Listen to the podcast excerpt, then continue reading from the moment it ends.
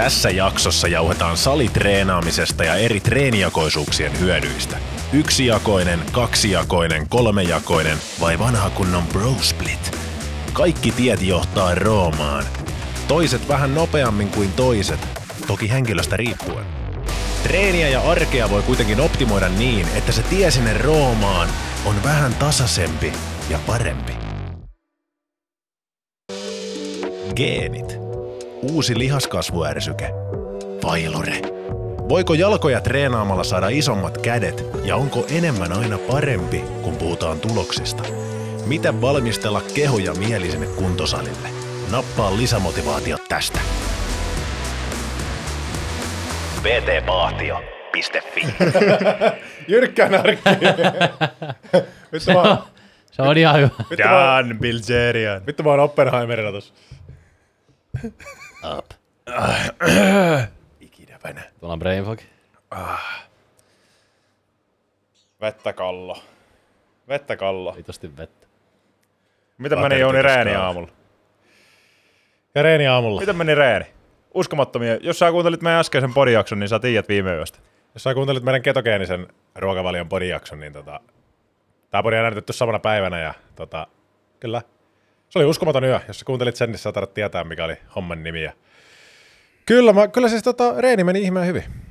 Mä kuitenkin söin mun normaalin aamupalan, pystyin vetämään siinä ja ei mulla niinku, te epäilitte tossa, että se oli ruokamyrkytys mahdollisesti, mutta ei mulla ollut mitään ruokamyrkytyksen oireita muuta kuin, että rokki soi. Mutta ei siis ollut mitään sellaista, että, että olisi niinku ollut sellainen paha olo. Tai mikään niinku etova olo tai semmoinen, että pystyi syömään ja reeni meni hemmetin hyvin. Mä vedin, mulla oli tuossa rinta selkä, että mä teen, mä teen sellaista jakoa, jakoa nyt, että mulla on ää, jalat, appsit, sitten mulla on rinta, selkä, sitten mulla on olkapäät ja kädet. Mä tykkään tehdä sillä, että mä teen noin kolme reeniä putkeen ja sitten mä otan yhden levon siihen tai kaksi lepoa. Joo. Välillä jos mä vetänyt tosi kovaa rintaselän, niin sitten yksi päivä välinen, kun mä teen olkapäät ja kädet, kun se on samoja lihasryhmiä on vähän käytössä. Niin. Arnold Split. Arnold Splitti. Arnold Splitti on periaatteessa. Mäkin on tehnyt sillä muutamaan otteeseen. Se on kyllä mukavaa vaihtelua. Tehdään rinta ja selkä samana päivänä. Antagonistit. Jep, antagonista. Siinä on hyvä pistää just supersettejä hyödyntää, niin säästää, säästää aikaa. Ja mä jotenkin tykkään tuosta jaosta, kun mä tykkään kyllä myös tehdä kaksijakosta tosi paljon, että siellä on yläkroppa ja sitten sä teet alakropan. Nekin voi tehdä vuoron perään, sitten pitää yhden lepopäivän ja sitten toistaa taas. Mä tykkään, kun siinä tulee hyvänä viikkona treenattua semmoinen kaksi-kolme kertaa, että kroppa läpi, niin se on aika hyvä.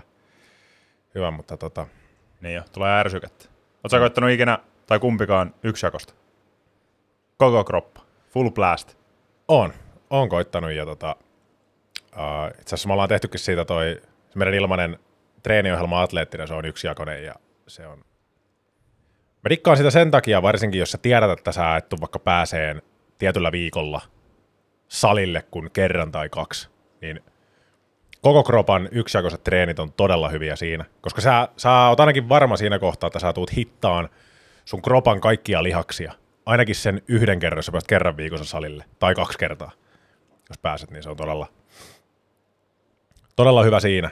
Mä yleensä käytän itse yksijakosta silloin, silloin jos tota, käy näin, että mä tiedän, että mä en tuu pääseen salille. Ja se on mukavaa vaihtelua.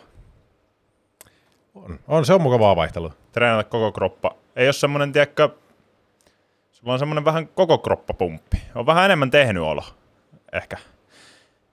Mut se kun mä esimerkiksi ProSpitillä vetämään rinnan pelkästään ja se on, se on tiedätkö domsella vaan seuraavana päivänä, niin se tulee vähän erilainen, erilainen fiilis. Et mä tykkään sitä vaihtelusta. Itse siis kyllä ProSpliteillä treenailen, mutta siinäkin yksijakoisesta, niin no yleisimmin varmaan on se kolme treeniä viikkoa, mutta jos sä järkevästi suunnittelet sen volyymiin ja treenit, sarjat, mitä sä treenaat, niin koko kropan voi käydä ihan hyvin läpi 50 kertaa viikossa, että siellä tulisi sitten viisi kertaa viikkoon sitä, mutta siinä pitää olla tosi järkevä sen suunnittelun kanssa, että sä et voi tehdä ekana maanantaina penkkipunnerusta ja sitten olettaa, että sä oot täysissä voimissa tekemässä sitä käsipainoilla huomenna.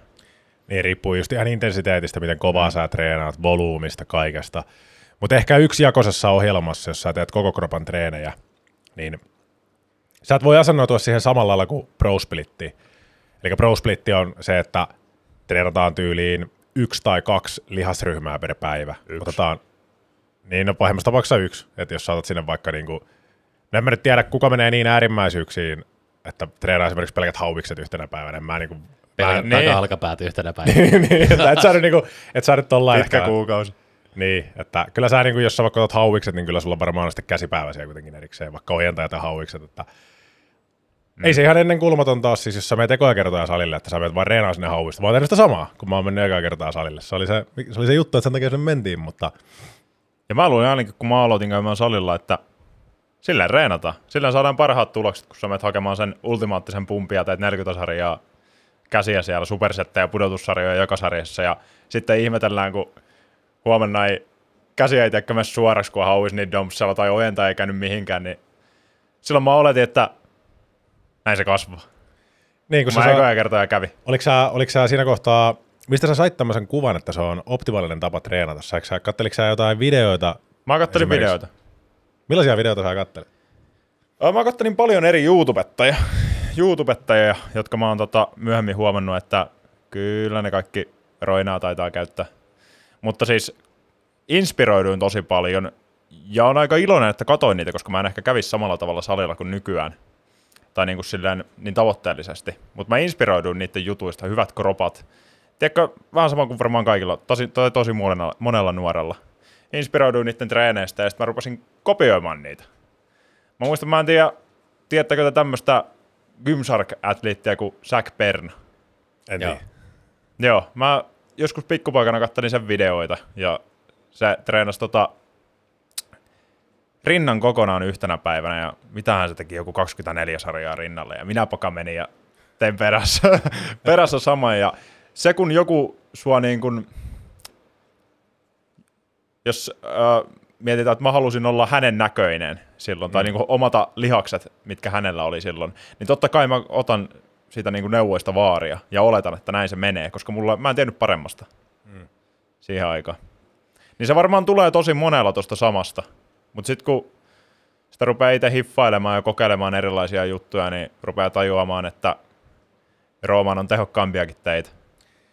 Niin, niin. Toi on hyvä, että sä sanoit ton, että, että välttämättä sä et olisi ikinä edes kiinnostunut sillä lailla salilla käymisestä, jos et sä saanut sitä alkukatalyyttiä siitä, että mm. sä oot nähnyt, että joku tekee 40 sarjaa hauiksille yhtenä päivänä ja sillä lailla.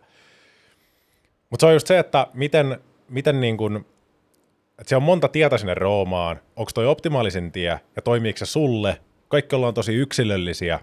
Tästä on hyvä esimerkki se, että silloin kun Arnoldi oli huipulla 70-luvulla ja sitten vielä 80-luvullakin, niin sehän myi paljon, se teki kirjoja ja teki kaikkia, tiiäksä, että näin sä niinku treenaat, että tämä on niinku se tapa, mitä sä treenaat. Hirveätä volyymia, se kävi treenaan aamulla, esimerkiksi jalat, sitten se meni illalla treenaan niinku rinnan ja selän, sitten seuraavana päivänä, että se treenasi niinku kaksi kertaa päivässä ja ne, jokainen treenikerta kesti joku kaksi ja puoli tuntia.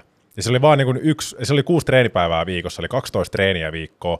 Ihan sairasta volyymia ja paljon niinku hinkattiin, rintaakin tehtiin, niin kuin Arnoldi sanoo, sanoo kuuluisasti, että et niin kun ensin sä teet sen perusliikkeen penki. Se on se massanrakentaja sen rinnalle. Sitten sun pitää tehdä incline, vinopenkki, että sä saat sitä ylärintaa. Sitten sun pitää vielä niitä innerpeksejä, noita sisäpeksejä saada tota, ää, taljassa vähän. Ja sitten sun täytyy muistaa lowerpeksit, alapeksit, dippejä sinne. Ja älä unohda pulloveria. Mitä, ar, mitä 70-luvun tota, Goldenin mm. jätkät piti rintaliikkeenä. Se on latsiliike, rintakehän liike. Kyllä se sinnekin menee, mutta niin siitä sai semmoisen kuvan ja moni kopioi totta kai, moni halusi olla kuin Arnoldi. Niin ne kopioi sen treenin. Ja niin kuin kaikissa treeneissä on se, että kaikki toimii vähän aikaa, kun se on uutta ärsykettä sulle. Mutta ei ottanut huomioon sitä, että miten Arnoldi oli rakentanut sen fysiikkansa sinne asti. Oliko se rakentanut sen tuolla helvetin sairaalla volyymilla ja tollasella, vai oliko se rakentanut sen voimaliikkeillä? Arnoldihan oli silloin Itävalta-aikana, kun se oli teini, niinä aikoina, niin sehän reenasi nimenomaan voimaa. Kaikkia olympialiikkeitä teki ja isoja, isoja pääliikkeitä. Se, siihen aikaan bodarit vie niin kuin, ne nimenomaan, ne oli semmoisia voiman, voiman näytteitä ne bodarikisat. Et se ei ollut pelkkää, että sä näyttää sun lihaksia, vaan sä teit siellä kaikkia, tiedätkö, voimanäytteet, että miten paljon sä pystyt vetämään maasta, miten paljon sä pystyt nostamaan niin sun pään yläpuolelle maasta, kaikkia snatcheja, kaikkia kyykkyjä, kaikkia tällaisia. Et se oli, ja sitten pikkuhiljaa se rupesi jäämään pois, että sitten siellä enää näyteltiinkin vaan lihaksia, eikä enää niin kuin, näytet, näytetty niin kuin voima, voiman näyttöä. Ja tällainen, että Arnoldilla oli ihan sairaat voimat. Se oli kehittänyt sen fysiikkaansa niillä moninivelliikkeellä ja perusliikkeellä, ja se oli luonut sen foundationin, sen reenikaverin Franco Columbon kanssa siellä, mm. joka oli myös todella vahva jätkä. Nehän niin kuin Frankokin pystyi mavettaan kolme kertaa oman painonsa ihan iisisti, oli todella niin kuin vahvoja, vahvoja jätkiä. Niin sitten kun sä katsot ulkopuolelta sen jälkeen, kun Arnoldi on voittanut kaikki Mr. Olympiat tällaiset, ja sitten se sanoo sulle, että tämä on se tyyli, millä hän niin kuin treenasi, että hän voitti olympian. Niin kertoko Arnoldi siinä, että hän treenasi tällä tavalla 12 viikkoa ennen kisoja. Siinä kohtaa, kun hän kuttaili ja niin kuin, tiedätkö, siihen aikaan ne halusi yhdistää vähän sitä semmoista kardi, kardiomaista treeniä, että ne on tosi pitkiä, paljon volyymia, kuluttavia treenejä. Mm. Mutta sitten, jos sä rupeat treenaamaan salilla, niin tuleeko sulle vähän, kun sä menet ensimmäistä kertaa salille ja sä oot lukenut Arnoldin lehdestä, että se treenaa näin, niin totta kai sä kopioit sen, mitä se tekee nyt. Et sä ajattelet, että mitä se teki 15-vuotiaana, 20-vuotiaana. Miten se treenasi silloin, miten se rakensi sen pohjan sinne, mitä se nyt jalostaa näillä ison volyymin treeneillä. Niin, plus siinä on se tavoitteellisuus, että se on ihan eri juttu, jos sä menet kisaamaan johonkin Mr. Olympia, niin totta kai se on all 100 prosenttia siihen. Mutta perusihmiset käy salilla, niin se on, se on vaan salirein, se on yksi asia, minkä sä teet päivässä. Et sä et joka ikistä sun asiaa kohdista siihen. Vähän niin kuin sä voisit kohdistaa vaikka, jos sulla on yritys, mitä sä koet kasvattaa, niin melkein jokainen sun päätös on osittain siihen kohdistuvaa. Niin jos ne on Mister Olympiassa tai missä ikinä tuommoisessa kisassa, joka on tosi tavoitteellinen ja kovan, kovan lajin kisa, tai kovan tason kisa, niin tota, kaikki sun päätökset nukkumaan ja ruokailuista ja treenistä pätee siihen tavoitteeseen. Et totta kai se on vähän erilaista se reenaaminen siinä kohtaa, että, että halutaan se maksimaalinen hyöty joka ikisellä erikoistekniikalla ja käydään kaksi kertaa päivässä salilla ja mitä ikinä roinasta puhumattakaan tietenkään, että, mm. että se on ihan eri mentaliteetti verrata aloittelijana siihen, jos et saa ikinä edes käynyt salilla, että otanpa ton Mr. Olympian treenin tästä. Mm. Niinpä puhumattakaan, puhumattakaan geeneistä. Ja kun sanoit tuosta, että ihmisillä on paljon muutakin kuin pelkästään se, että keskittyy vaan siihen yhteen tavoitteeseen. Mutta täytyy vielä Arnoldista sanoa, että tota noin, niin, siis sehän oli todella menevä jätkä. Sehän, sehän siis rakenteli, teki kaikkea kiinteistöhuslausta ja kaikkea, se oli Raksalla siellä ja sitten se silti niin kuin mahdutti sen kaksi treeniä sinne päivään ja kaikki syömiset ja kaikki. Mutta se sanoi, että se nukkuu vaan kuusi tuntia. Eli tässäkin tullaan siihen geeneihin, että sen geenit oli sellaista, että se pystyi nukkuun 16 tuntia, sille jäi 18 tuntia kaikille muulle. Ne, et, et, geenit, ihmiset ei edes tajua, miten isossa osassa geenit on. Toisella voi toimia niin erilainen treeni kuin toiselle, mutta se, se, pitää, se pitää tosi pitkällä paikkansa, että, että sun kroppa adaptoituu sille annettuun stressiin hyvinkin nopeasti. Sen takia varmaan moni tietää, joka on ruvennut vaikka salilla salilla ottaa mukaan vaikka supersettejä, droppisettejä, erikoistekniikoita tollasia, niin huomaa, että okei, nyt tulee domsit ihan eri tavalla, ja tuleekin niin kuin, saattaa tulla lihaskenssejä siinä lyhyessä ajassa, mutta jos sä teet sitä samaa koko aika, niin jossain kohtaa se loppuu. Sitten sä oot sellainen, että mitä mä voin niin tehdä? Lisätä volyymia, lisää sarjoja sinne, lisää treenejä sinne. Kun sä jatkat tätä tarpeeksi pitkään, niin se seinä tulee vastaan, koska sä et palaudu siitä naturaalina, sä et palaudu siitä. Niin, mitähän se oli 20 sarjaa per lihasryhmä per viikko. Taisi olla jonkun tutkimuksen mukaan, että mistä vielä pystyy palautumaan. Tosi yksilöllistä, että jollekin se voi olla 14, jollekin se voi olla 24. Et siinäkin on tosi yksilöllistä, mutta jos nyt puhutaan siitä, että mennään sinne 40 sarjaa viikossa, niin jossain vaiheessa se seinä tulee vastaan ja se tulee sitten näkymään unessa, stressitasoissa, kaikessa mitä sä teet arjessa. Ja millaisia ne sarjat on? Viekö joka sarjan failureen vai teekö sä semmoisia, että sulla on kolme neljä tankissa, että toi tutkimus, mäkin olen tutustunut tuohon tutkimukseen, niin siinä ei oikein sillain, ilmenikö siitä hyvin, että miten ne sarjat on tehty? Onko ne viety ihan failureen joka sarja? Koska sähän pystyt tekemään vaikka 50 sarjaa, jos sä et mene lähellekään failureen.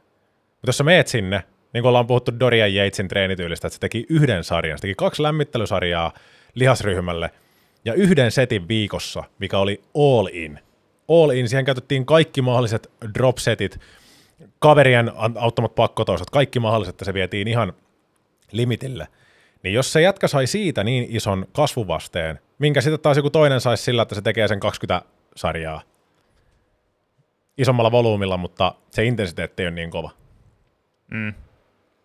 Että nämä, ne kaikki vaikuttaa siihen, me kaikki ollaan niin yksilöllisiä, että ei ole, ei ole semmoista yhtä tapaa, ei oikeastaan ole, koska jos vaikka kuvitellaan, että okei, sä treenaat viisi kertaa vitosta, mikä on todella hyvä, hyvä treenitapa. Eli sä teet viisi sarjaa isoa moninivelliikettä, otetaan vaikka penkki esimerkiksi, viisi sarjaa vitosia.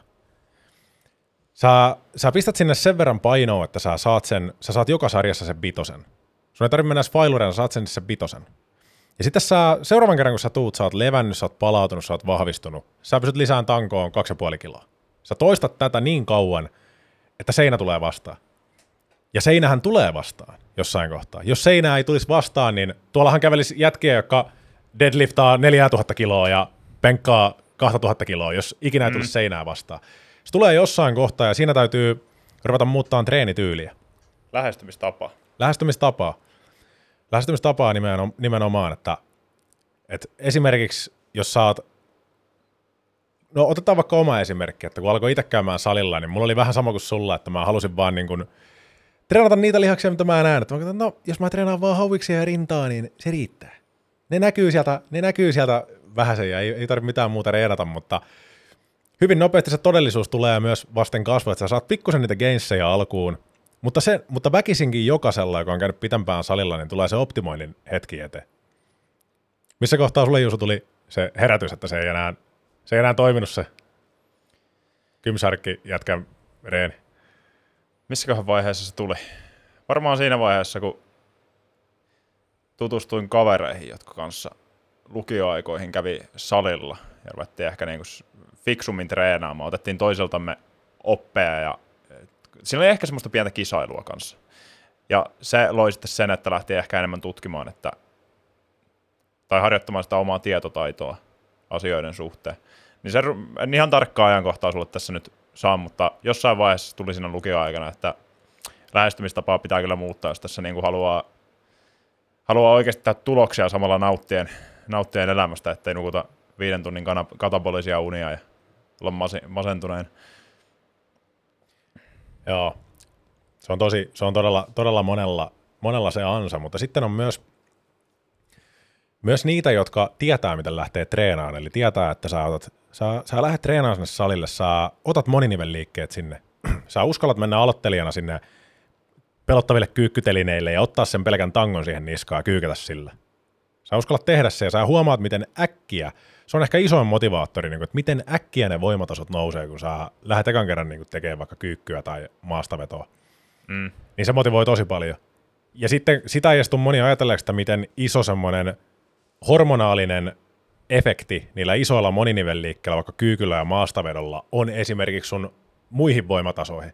Vaikka justiinsa Joonaksen kanssa tota, tehtiin YouTube-video tästä aiheesta, että niin kun, oli tehty tutkimus, missä oli tota, mitähän tämä meni tämä ryhmä, että siinä oli toinen, toinen ryhmä, joka treenasi ää, jalkoja ja tota, treenasi jalkareenin jälkeen hauiksia. Ja sitten oli toinen, toinen ryhmä, joka treenasi pelkästään hauiksia. Ne teki täysin samat, samat niin kuin hauisliikkeet. Ainut ero oli, että tämä toinen ryhmä treenasi jalat sitä ennen. Niin se ryhmä, joka oli treenannut jalkoja, niin se sai isommat äh, hauiskeinsit. Eli hauiksen koko kasvoi enemmän kuin sillä joukolla, joka treenasi pelkästään hauiksia.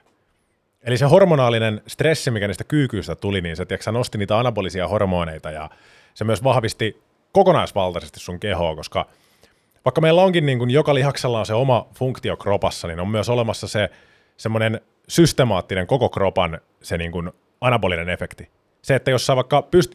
Miten, miten usein te vaikka näette kadulla ihmistä, joka kuvitellaan, että hän on keskittynyt pelkästään maastavetoihin joka pystyy vaikka vetämään maasta 300 kiloa, niin kyllä sä näet, että se liftaa. Vaikka se olisi vetänyt pelkästään maasta, niin se kasvattaa sitä lihasmassaa ympäriinsä, vaikka että se olisi pelkästään kohdistetusti tehnyt niitä hauiskääntöjä tai niitä. Niinhän se on. Ja no mikä se yksi tutkimuskin oli, missä oli jätkä, joka reenas. Sitten oli jätkä, joka reenas niin kuin anabolisten steroidien avuilla.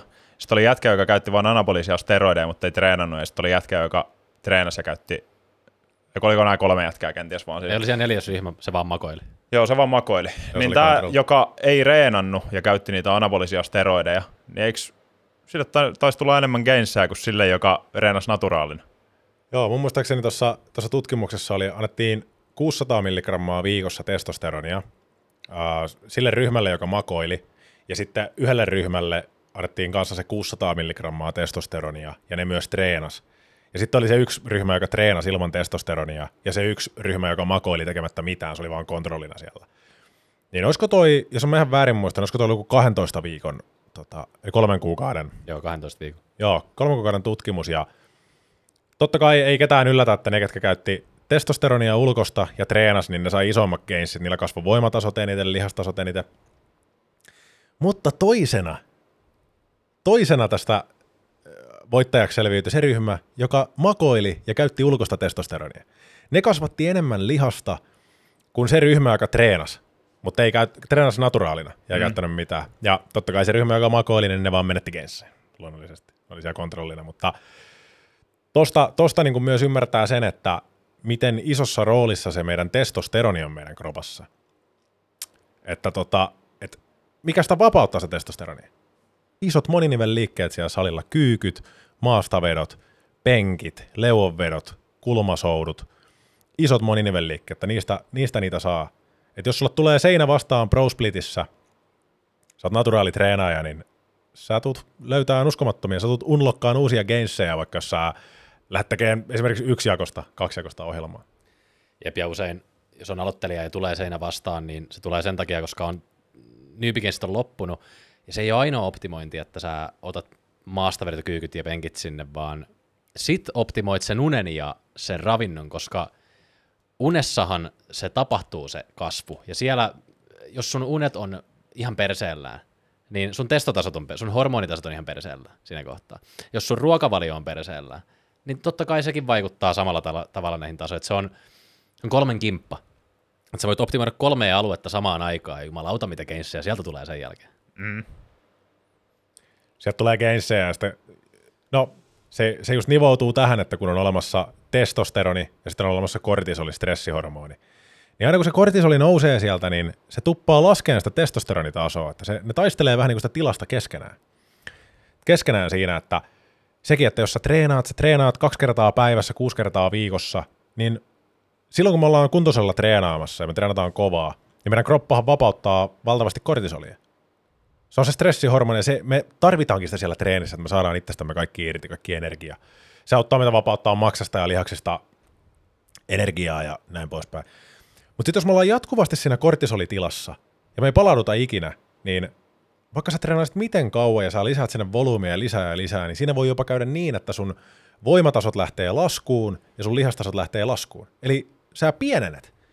Kun moni ajattelee sillä niin kuin melkein kaikessa on, se on aina looginen asia, että okei, jos yksi treeni viikossa on hyvä, kaksi on parempi, kolme on vielä parempi, ehkä kuusi on ihan vitu hyvä. Ehkä kuusi on niin kuin, mitä seitsemän, kymmenen. Että se ei mene sillä että enemmän on parempi. Vaan siinäkin on, sun kroppa kyllä sietää sitä pieksämistä. Se sietää sitä, vaikka sä kävisit siellä kymmenen kertaa, niin kroppa sietää, mutta se ei ole optimaalista sun palautumiselle. Se ei, ole se, se ei ole se oikea määrä, missä sun kroppa pystyy adaptoitumaan siihen stressiin, palautumaan sitä ja tulee vahvempana. Sun kroppa kestää pieksämistä, mutta se ei niin kuin auta sua yhtä. Sä vaan pyörit siellä noidankehässä tällään, jahtaat niitä gainseja lisäämällä volyymia, mutta sä et niin kuin ikinä hyödy siitä mitä. Monet menee tuohon ansaan. Niin jo. No jos tossa on niin kuin, mitä on Juuso sun mielestä, jos lähdetään puhumaan yksijakoisista ohjelmista? Ihan ensin, niin mikä on, mikä on niiden edut ja haitat? Varmaan se ainakin on suurimpana etuna, että jos olet kiireinen ihminen, niin se kolme treeniä viikkoon on ihan riittävä kasvattaa sitä lihasta. Ei kaikilla ei ole aikaa käydä viittä kertaa viikossa salilla. Tai no, vaikka et sä kerkeä sitä kolme kertaa käymään, niin kaksi. Se on parempi kuin ei mitään. Jopa yksi on parempi kuin On. ei mitään. Ja siinä tulee kuitenkin se koko kroppa treenattua silloin kerran viikossa läpi, että se on yhtä paljon lihaskasvusignaalia kuin Bro Splitissä, jos sä käyt yhden lihasryhmän reenaamassa päivässä, niin se on ehkä paras etu siinä. Ja sitten etuna siinä on kanssa se, että siellä ei ole mitään ns. semmoista, sinne ei mahdu mitään turhaa. Mm. Siellä on isoja moninivelliikkeitä. Sä käyt tekemässä ne ja that's it. Ei sulla ole aikaa, muuten, muuten se olisi viiden tunnin treeni. Niin. Ja sä kerkeet palautua siitä mukavasti. Mutta mitähän huonoja tossa olisi? No varmaan huonona on se, että pumppi ei ole ehkä niin voimakas. Mm. Jotkut tykkää käydä salilla sen pumpin, pum, tai se pumppi on tärkeä osa sitä salilla käymistä. On se kiva katsoa itsensä peilistä ja sitten tuut himaan, niin puolet pienempi. niin, niin tota, se on ehkä, ehkä siinä, mikä mulla tulee ainakin mieleen huonona puolena. Onko teillä Mm. jotain kokemuksia? Moni, yhdistää, moni yhdistää ton pumpin siihen lihaskasvuun. Mm. Mullakin oli se sama illuusio, ja niin kuin Arnoldikin aina, aina sanoi, tota, että niin kuin, the pump, the pump, It's like coming all the time. the pump. niin, niin tota, siinä, siinä on jotenkin se fiilis. Totta kai sulle sanoo, sun, sun looginen ajattelu sun aivoissa kertoo sulle, että mä pumppaan mun lihaksia, ne näyttää isommilta. Ehkä ne on isompia, ehkä ne jää isommaksi. Ehkä, ehkä, ehkä tällä tavalla ne kasvo. Nyt kun mä pumppasin salilla mun hauikset täyteen, niin ehkä ne kasvotaan koko ajan, jäi tällaiseksi. Mutta se vaan kertoo sitä, että sä pumppasit verta sinne sun hauikseen. Se ei välttämättä vielä antanut sitä tarvittavaa ärsykettä, että sun, joka kertoo sun kropalle, että hei, meidän täytyy vahvistua ja kasvaa. Me saatiin niin pahaa kurimusta, että meidän pitää olla vahvempia ensi kerralla. Koska kuka vaan voi niin kun, ottaa tuosta vaikka käsipainon, kevyen käsipainon ja pumpata sillä 30 kertaa, sillä että sä saat, niin kun, sä saat sun hauiksiin hyvän pumpin, mutta se ei vielä itsessään tarkoita mitään. Silläkin on anabolista vaikutusta, mutta se ei niin kun itsessään vielä anna sitä, anna sitä kunnon vastetta. Ja kun moni, moni kuntosalilla, tiedätkö, jos sä meet sinne, niin ei se ole hirveän seksikästä, että sä et saa sitä pumppia siellä, että sä vaan teet moninivelliikkeet. Kun jos sä katsot vaikka, sä katsot tuolla Instagramissa tai jossain, sä katsot, kun sun lempi, lempi-influenssari tekee siellä jotain, nyt on, nyt on joku hienon näköinen uusi liike, kato se vetää, se on tuossa taljalaitteessa, sillä on joku tota, handle siinä kiinni, ja se tekee yhdellä kädellä jotain niin kuin ylätaljaa siinä, tällä, että vittu toi on varmaan tosi hyvä, että kato nyt toi on hyvässä kunnossa, se tekee jotain liikettä, että nyt mä teen tätä, ja joo, se sanoo, että pitää tehdä viisi sarjaa 20 toistoja. Okei, mä teen se. Sulla menee siinä jo niinku semmoinen 15 minuuttia, että sä teet ton, ja sun pitää toistaa se toisella kädellä. Sulla on puoli tuntia siinä, mennyt siihen liikkeeseen. Mitä jos olisit vaikka tehnytkin periaatteessa samalle lihakselle, mutta vähän aikaa säästäen leuanvetoja, ylätaljaa siinä kohtaa. Niin se, että me yhdistetään se lihaskasvu siihen pumppiin niin vahvasti, että me ei ehkä ajatella, jos me tehdään yksijakosta ohjelmaa ja siellä on kyykky, siellä on penkki, siellä on leuanveto ja tällaisia, että me saadaan koko kroppa treenattua, niin sitä ei ajattele, että tämä oli hyvä reeni, kun mä lähden, että mä en ole sillä pumpissa. Mulla ei kaikki lihakset ei, ei ole ihan pumpissa, niin ei ajatella, että se on hyvä treeni. Vaikka todellisuudessa se voi olla paljon paljon parempi treeni. Niin. Siellä oli vielä, ootteko muuten, ootteko kuullut tästä teoriasta, kun monet sanoo, että Dorian Yates oli ensimmäinen bodari, jolla oli semmoista niin kuin graniitin näköistä, semmoista niin kuin vahvan näköistä lihasta. Että se ei ollut semmoinen niin sanottu semmoinen puffi, semmoinen, tiedätkö, pumpattu, vaan se oli semmoinen, se näytti graniitilta ja semmoista kivikovalta ne kaikki lihakset, verrattuna sitten muihin. Ja sitten se ruvettiin katsoa, että miten, miten eri tavalla nämä muut treenaa, niin Doriani, se, se treenasi todella niin kuin isoilla painoilla, mistä se on sitten kärsinyt, sillä tuli paljon vammoja, puhumattakaan Roni Kolmenista, niillä molemmilla oli tämä sama. Ne treenasi tosi isoilla painoilla, isoja moninivelliikkeitä, mutta niillä oli niin kuin, kun ne lähti salilta, niin se lihas, mikä sinne tuli, niin se oli semmoista graniittimaista lihasta. Eikä se, että sä oot vaan pumpannut itse salilla täyteen. Ja sit sä lähet, niin parin tunnin päästä sä tulee se deflate. Että sitten sulta lähtee se pumppi sieltä ja gosh, bro, do you even lift? Duel. Niin, mutta tuossa ihan niin kuin lihaskasvatus, kasvatuksen näkökulmasta, niin kun mennään ihan peruspilareihin, eli progressiivinen ylikuormitus, harder than last time Mm. tyylillä, niin se on aina onnistunut treeni, jos sä onnistut päihittämään, no vaikka edellisen viikon itsesi. Todennäköisesti porukalla jaksottuu niin, että kyykyt tehdään aina maanantaisin. Niin tota, jos sä treenaat kovempaa kuin viime kerralla, niin se on aika, aika hyvä signaali siitä, että siellä tapahtuu gainse. Siihen kun yhdistetään vielä mojava uni ja hyvä ravinto, jos, jos saat, ja sä saat enemmän ravintoa kuin kulutat, niin soppa on valmis. Mutta sitten on kanssa semmoisia tilanteita, että porukka lähtee aina kato tavoittelemaan sitä kovempaa treenaamista kuin viime kerralla, niin siinä kärsii tekniikka. Saattaa tulla semmoista egoliftausta ehkä, että viime viikolla mulla tuli 10 toistoa tässä penkissä 60 kilolla, niin mä nappaan nyt 62,5 ja sitten tiedätkö on semmoisia pongautusliikkeitä tai vajaatoistoja, että niiden toistojen pitää olla yhtä laadukkaita, laadukkaita myös kuin viime viikolla, että se on verrattavissa. Mm. Silläkin monesti, monesti voi myös käydä sillä että se tekniikka, tekniikka on niin hyvä, jos sä et ole palautunut vaan kunnolla. Sä menet liian nopeasti takaisin sinne Mm. vetään sen reenin, että että jos niin kuin puhuttiin, että Pro Splitissäkin on ehkä se, että kun se on niin systemaattista se palautuminen, että kuvitellaan, että sä oot vaikka paiskonut sun selän aivan totaaliseen niin kuin failureen, tehnyt sen 40 sarjaa siellä salilla. Sulla on seuraavana päivänä rinta. Niin joo, sun rinta on kyllä palautunut. Sun rintalähekset on palautunut, mutta se systemaattinen palautuminen, mitä sä, sä rankasit eilen ittees kunnolla, sä oikeasti niin kuin käytit sun kropasta paljon resursseja. Niin vaikka sun rinta olisi palautunut, niin silti sä et välttämättä saa sitä samaa, samoja paukkuja irti siitä.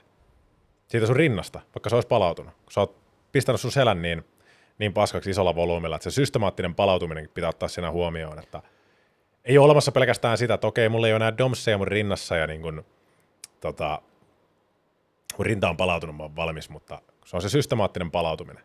Mikä, Keskushermoston palautuminen. niin, keskushermoston palautuminen. Se kun on karrella, niin ei ole, siinä menee motivaatio lähteäkin salille. Se huomaa aika nopeasti, jos on palannut karrelle, ja siksi, siksi on tärkeää pitää lepoviikkoja. Vähän vähentää kuormaa silloin tällä, niin sekin saa palautuakseen. Mutta se on vaikeeta. Se on vaikeeta. Se on oikeasti vaikeeta.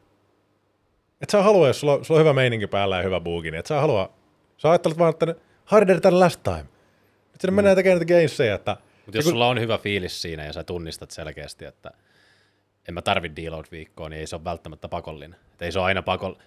Okei, jos sulla lukee reeniohjelmassa, niin kyllä se ehkä kannattaa pitää, että sä pysyttäydyt sitten siinä sun itse reeniohjelmassa. Mutta jos sä tunnet sun kropan tarpeeksi hyvin ja sä huomaat, että ei, mulla on hemmetin hyvä fiilis, että niin hermossa toimii puristusvoima on helvetin hyvä, ja mä nukun hyvin, mä palaudun hyvin, aamulla olisi deload-viikko nyt, niin jos ei sulla oikeasti mieli pitää sitä, niin ehkä se ei ole siihen hetkeen tarpeellinen aina.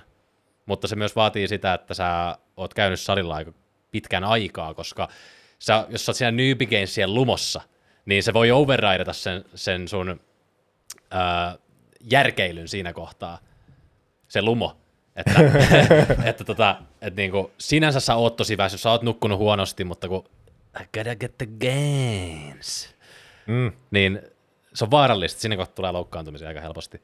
Että jos tunnistaa oman kroppansa ja tietää, mitä se kestää ja miten järkevästi nostaa niitä sarjapainoja, niin kuin Juuso sanoi, niin tekniikka on sitä tärkeää, että se on hyvä mittari. Että jos sulla on puhdas tekniikka, niin se on hyvä mittari siinä, että sä tiedät, että sä voit turvallisesti nostaa lisää sinne painoa ilman, että sun palautuminen kautta toi mahdollinen loukkaantumisriski kärsii siitä. Ja silloin ne on puhtaita ja verrattavissa, ne kaikki, kaikki sun toistot toisiinsa. Et ne ei ole niitä pompputoistoja, mistä sä puhuit, Mm. vaan että ne on nimenomaan verrattavissa. Ja siinä kohtaa sä tiedät, että sä oot oikealla, oikealla tota, tiellä. Ja järkevällä ohjelmoinnilla sitä progressiivista, progressiivista ylikuormitusta voi aiheuttaa myös muilla tavoilla, että sinne voi lisäillä sarjoja.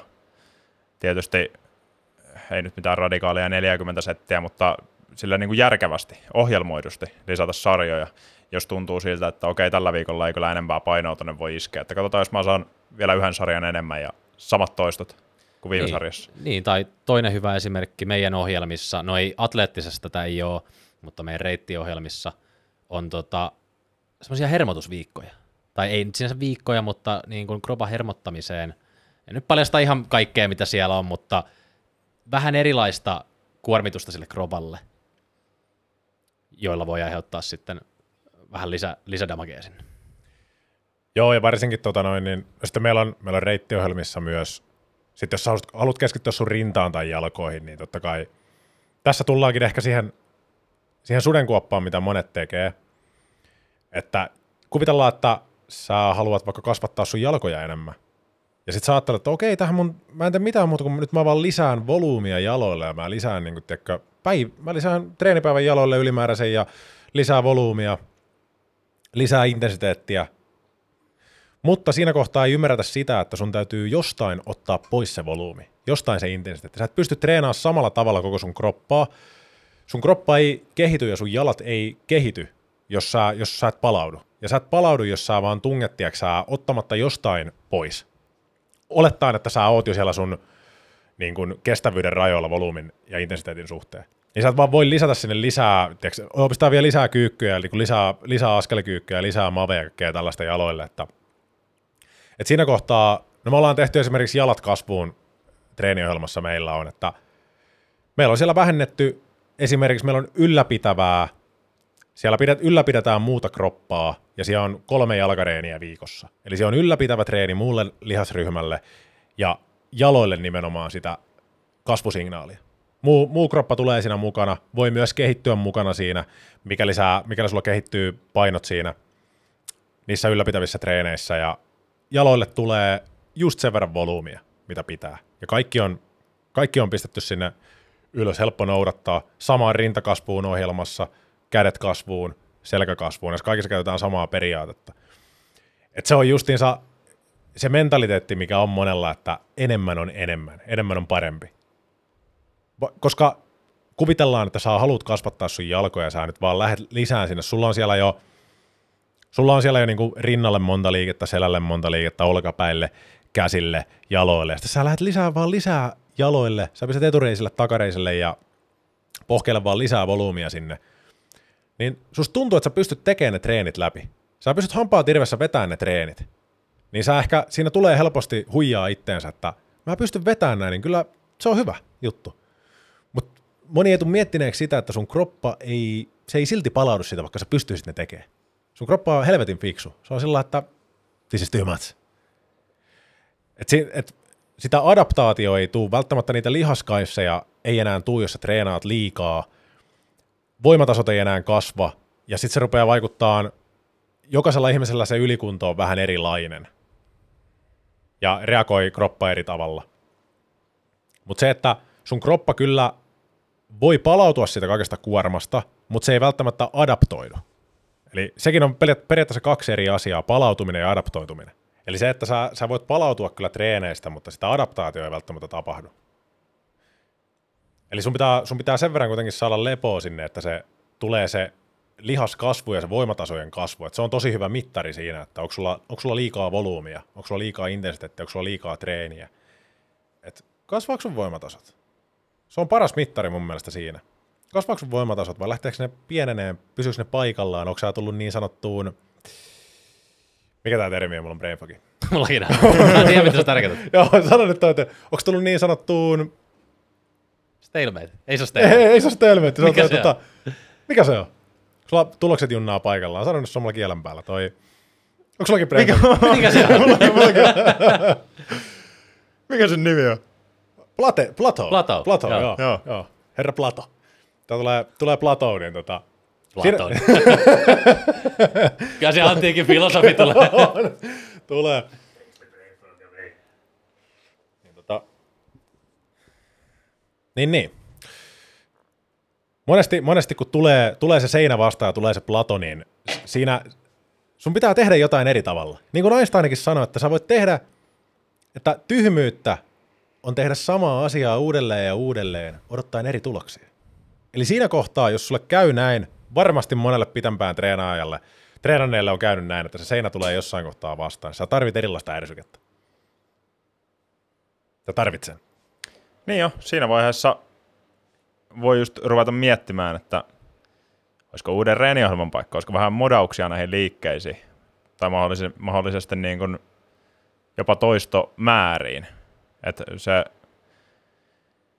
harjoittaa, harjoittaa vähän eri tavalla, jos sä teet penkkipunnerusta vaikka 18 versus tekisit 13.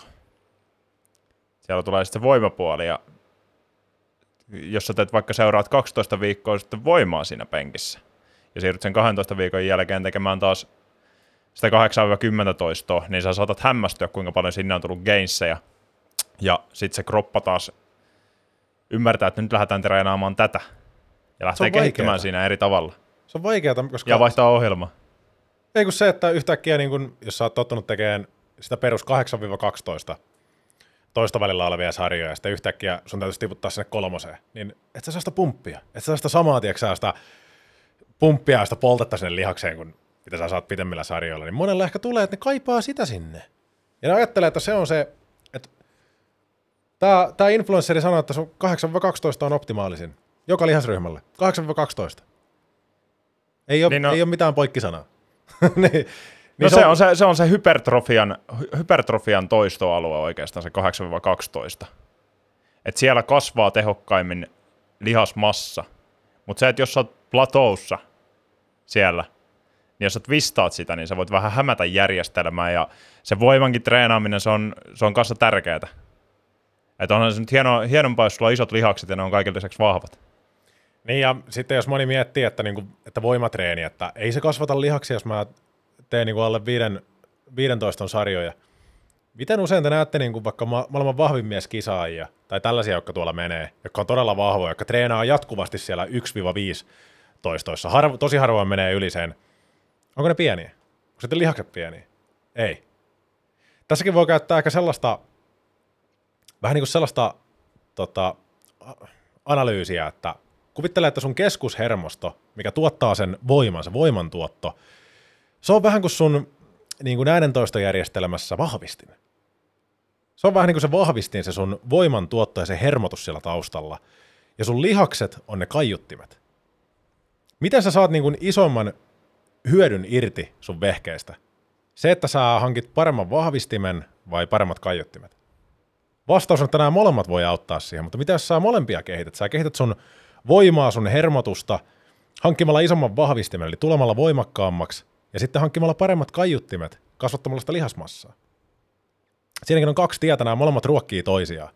Sä pääst, sä pääst lähemmäs sitä sun tavoitetta ja niitä, niin kuin sanoit hyvin, että jos sä otat vaikka sen tavoitteen, että nyt sä treenaat voimaa enemmän, ja sä saatat myös yllättyä siitä, että mitä hemmettiä, mä oon treenannut voimaa 12 viikkoa ja mulla on tullut lihaskeissejä. Se johtuu siitä, että sun voimatasot on kasvanut ja sä oot antanut sun keholle sen signaalin, että mun täytyy olla vahvempi, jotta mä selviän näistä treeneistä. Ja totta kai kun sinne rakentuu sitä lihasmassaa, niin sekin tuo omaa bufferia sinne ja se on yksi sun kehon tapa tuoda sulle lisää sitä voimaa myös. Ei pelkästään hermostollisesti, myös fyysisesti. Ja sitten kun sä palaat sen voimailun jälkeen takas sinne johonkin 8, 12, 15 sinne toistoalueelle, niin se on taas uudenlaista stressiä, kun sun kroppa ei ole siihen tottunut, se tulee vahvempana taas sinne. Sä pystyt käyttämään isompia painoja niissä liikkeissä. Niin, ja tuolla yhdistämi- yhdistämisellä, että sä samassa treeniohjelmassa treenaat molempia toistoalueita, niin se sun 24 viikkoa, niin se muuttuu 12 viikkoa. Sitten sä voit siitä lähteä uusiin seikkailuihin taas. Et esimerkiksi toi oli täydellinen kuvaus meidän hybridiohjelmasta. Et siellä on huomioitu kaiuttimet ja vahvistimet todella nohevasti, kaikki toistoalueet. Että käydään läpi, että ne liha, lihakset on vahvoja jokaisella toistoalueella, ja sitähän me tarvitaan elämässäkin. Ja, ää, kun kaikki ei loppujen lopuksi treenaa lihasmassa vuoksi, vaan on tosi paljon semmoisia, jotka treenaa toimintakyvyn vuoksi. Niin mikä paremmin ylläpitää sitä sun toimintakykyä kuin se, että sä oot valmis kohtaamaan kaikenlaiset haasteet sun arjessa? Milloin sä tiedät, että sun pitää pitää vaikka jotain laattaa sun pään ympärillä kaksi minuuttia? Jos oot salilla harjoitellut sitä. No mä nyt uskon, että kukaan staattista pitoa pään, tai saattaa joku pitääkin. Isometristä hyvää treeniä sekin on. Niin, niin tota, jos sä oot niitä kaikkia toi, toistoalueita harjoittanut, niin sä oot todennäköisesti vahvempi niissä. Ja mikään ei släkkää siellä taustalla. Sä oot vilkkaampi. Mm. Ja Sä oot mietit- monipuolisempi. jos sä mietit, että kun sulla tulee ikää lisää, niin kumpi tuo sulle, kumpi tuo sulle niin kuin enemmän hyötyä sun arkeen? Se, että sä teet hauiskääntöjä salilla, sä teet pro splitillä 60 jätkänä hauiskääntöjä, vai se, että sä kyykkäät siellä, sä teet pystypunnerryksia, sä teet maastavetoja, niin miten ne konvertoituu sun arkeen? Se, että kannaksä ne kauppakassit esimerkiksi mukavammin sieltä kaupasta kotiin, jos sä oot tehnyt vaikka farmers carryä mm. salilla, vai sä et sä oot tehnyt hauiskääntöjä? kumpi niin kun siirtyy paremmin sinne sun arkeen, ne kaissit. Mm. Tai se, että sä kyykkäät. Sun täytyy mennä kyykkyyn. Var- jos sä menetät sen kyvyn, että sä... Totta kai jokaisen pitää istua ja nousta ylös tuolilta. Ja jokaisen täytyy poimia lattialta jotain. Niin jos sä teet niitä hauiskääntöjä, sä teet taljassa ojentajia, tällaisia eristäviä liikkeitä, niin ne ei, niin kun, ne ei siirry siihen, ne ei auta sua mitenkään arjessa. Se on ihan Ei. totta kyllä, että plus hyvä, hyvä tota, esimerkki kanssa, että paljon salilla tehdään niin kuin eteen ja taakse liikkeitä. Tai sitten paikallaan, että sitten tuolla pystyakselilla. Mm. Mutta sitten, että kun elämässähän sä teet kaikilla avaruuden akseleilla asioita, että miksei se kuvastaisi sun reeni myös sitä, niin kuin Juuso nosti, että elämän haasteita. Esim. jos sun täytyy nostaa jotenkin tosi awkwardisti jotain, tiedätte mikä on serkherkyykky? Joo. No jos ei ku- kuulija tiedä, niin käytännössä tuohon äh, kyynärtaipeeseen tanko ja kädet on edessä ja sä teet kyykyn siitä. Se on ihan erilainen fiilis kuin että sulla on esim. etukyykky tai takakyykky. Plus toinen semmoinen, että mitä vaikka joku, mitä perus naisten jumpissa tehdään vaikka. Kyykkyjä silleen sivuttain, tiedätkö, diagonal. Joo. Sillä että se on vähän viistoon se kyykky. Ja moneen eri suuntaan, niin on muuten hemmetin tehokasta. Se avaa ihan uusia paikkojakin, tiedätkö? Sä huomaat, mitä hemmettiä, että en mä pääse edes tohon asentoon, tiedätkö? Mm. Monissa tapauksissa, että, että jos se sun salitreeni kuvastaa myös sitä erilaisia elämän, elämän tota, hankaluuksia, niin sä oot valmistautunut tosi hyvin. Plus sitten tuosta, mitä puhuitte voimasta ja lihaksesta ja niiden vastakkainasettelusta, molemmat on tärkeitä, mutta jos mietitään vaikka sitä, että jos sä loukkaannut ja sitten Juuso fysioterapian kan- kannalta rakennat uudestaan sitä kudoksen niin kuin, äh, luodikapasityö käytännössä, niin sähän kasvatat siinä uudestaan taas voimaa sille kudokselle. Et, et, sä, et sä kasvata sen, liha, sen kudoksen kokoa siellä, vaan sä kasvatat sen kapasityötä, kapasiteettia tota, handlata sitä stressoria uudestaan. Ihan saa, onko sulla polvi akillesjänne tai Taas. niinku, äh, dispulke selässä, niin sähän nimenomaan sitä kapasiteettia sille kudokselle, etkä sen kudoksen volyymiä. Niin, että toimintakykyä koitetaan saada takaisin sin, sellaiseksi, minkä, minkälainen se oli ennen esimerkiksi loukkaantumista. Niin. Voi lähteä sitä tre- sitten taas treenaamaan monipuolisesti. niin tietenkään en tarkoita sitä, että haetaan ykkösiä mavessa. Ei sillä, ei sillä tavalla niin kuin fysioterapia toimi, vaan sitä, että haetaan sitä tota, managementtia sille stressorille. nimenomaan. Ja tuosta voimatreenaamisestakin, niin sehän tosi usein yhdistetään voimailijoihin, että semmoiset voimajätkät tekee vain sitä lyhyttä sarjaa ja isoilla painoilla. Mutta uskokaa tai jälkää, niin se on meidän ikääntyneellekin väestölle erittäin tärkeää, että ne tekee voimapainotteista treeniä, koska se vähentää muun muassa kaatumisriskejä. Todella paljon, koska sulla on voima ottaa vastaan sitä sun askelta. Ja sitten vaikka sä kaadut, niin myös sillä voimatreenillä se ei vahvista pelkästään sun lihaksia, vaan myös sun luita. Eli se, että kun sä kaadut, niin todennäköisemmin sulla ei murru luita. Ei mene se lonkka, ei mene, ei mene se reisi, Mm. ei mene se selkä. Et siinä, on, siinä on monta monessa. Sitten toi on, toi on vielä tosi mielenkiintoista, että kuvitellaan, että jos sä oot niinku pitkän aikaa treenannut jalkoja, vaikka aina, tiedätkö, bi- bilateral, tiedätkö, sillä että sulla on aina kaksi jalkaa mukana siinä tekemässä, esimerkiksi kyykky, maastaveto, niin kuin esimerkkeinä, että sä teet aina sen liikkeen sillä, että sulla on molemmat jalat siinä mukana, että se ei ole sitä unilateraalista. Unilateraalinen on esimerkiksi yhden jalan, sä teet askelkyykkyjä, sä teet bulgaarialaista kyykkyä, tällaisia, niin esimerkiksi itse huomasin, kun mulla tuli ää, seinä vastaan kyykyssä, tuli seinä vastaan kyykyssä ja maastavedossa, ja sitten mulla kävi sillä tavalla, että mulla revähti takareisi. Siis se revähti joukassa, uskotaan jälkeen. Mä joukasin ja se revähti. Sen jälkeen mä otin ihan, ihan täysin toisen lähestymistavan, koska mä tiesin, että mikä, mikä mun motivaation pitää yllä, kun mä palaan salille. Mä en enää pysty niin meneen, pistämään samoja painoja kyykkyyn ja maastavetoon. Että ei, mua, enää, mä, mua ei motivoi se enää, mä pystyn tekemään sitä. Niin mä otin toisen lähestymistavan, että mä rupesin ensinnäkin reenaan ilman sukkia, tai siis ilman kenkiä sukkasilteen salilla. Mä en käyttänyt enää missään liikkeessä vyötä, enkä vetoremmeä. Mä ajattelin, että okei, tää on toinen tapa. Et nyt mä niin vahvistan mun grippiä kaikissa liikkeissä. Nyt mä vahvistan sitä mun korea, että mä en enää turvaudu siihen vyöhön. Ja nyt mä niin panostan siihen, että miten se paino jakautuu mun jalalle, kun mulla ei ole sitä kenkää, mikä vääristää sitä. Mulla oli polvekin tullut kipeäksi ja alaselkä ja kaikki sitä niin huonosta kengistä. Ja mä rupesin reenaan, reenaan sitten sillä tavalla, ja tota, otin myös mukaan yhden jalan liikkeitä, koska mä en ole niitä hirveästi tehnyt.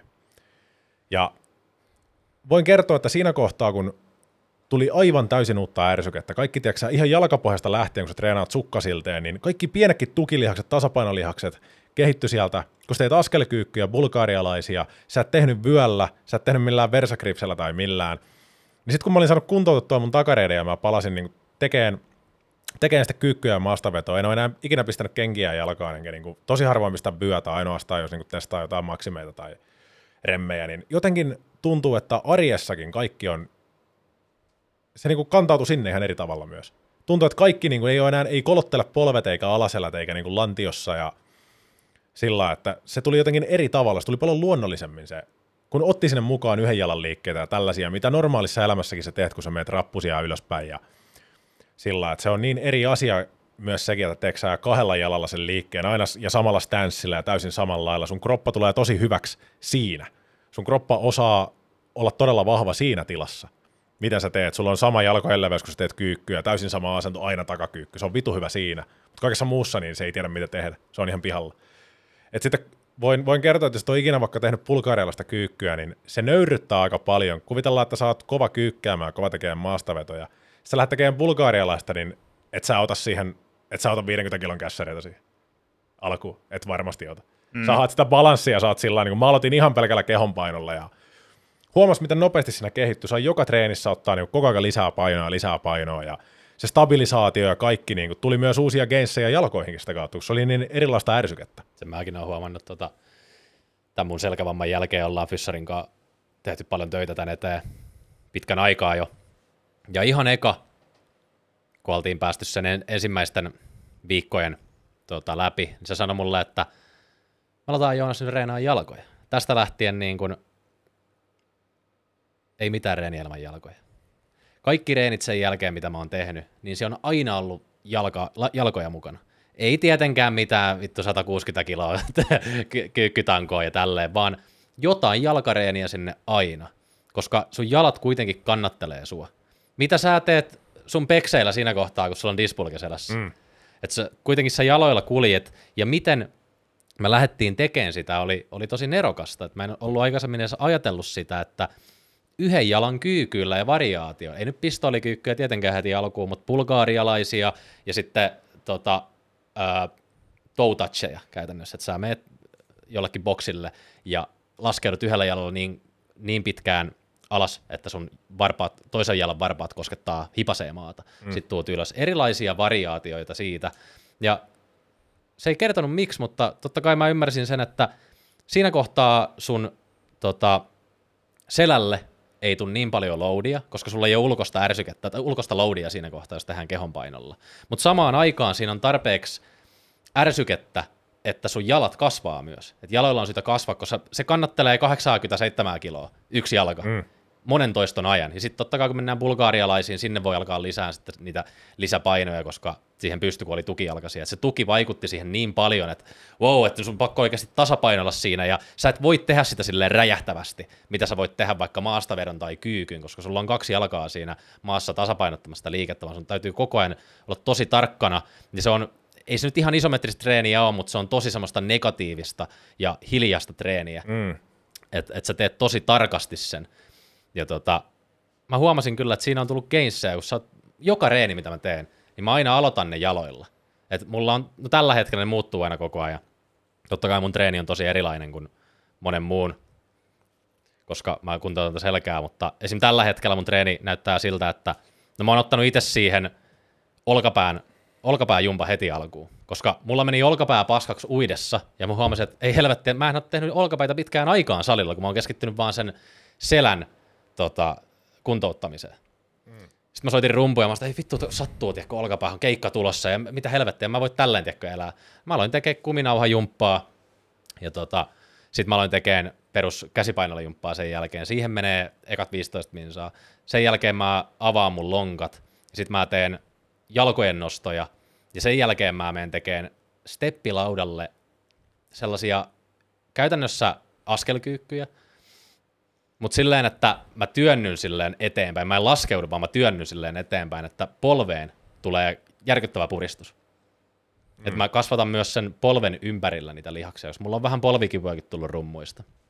Mennään seuraavaksi siihen. Mä muistan, muistan Juuso varmaan muistaa, kun mä oon kertonut sulle, että perkele kun polveen sattuu, tiedä, kun mä saatan rumpuja. Ja se on toi polven sisäosa.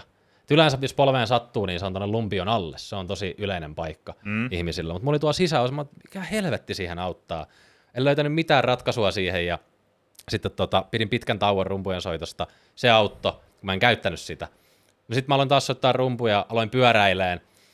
Sitten mä aloin miettiä, mitä yhteistä niillä liikkeillä on. Ja yksi päivä mä venyttelin Figure 4-asennossa pakaroita. Ja sitten mä tein jalalla, tiedätkö, ojensin nilkkaa.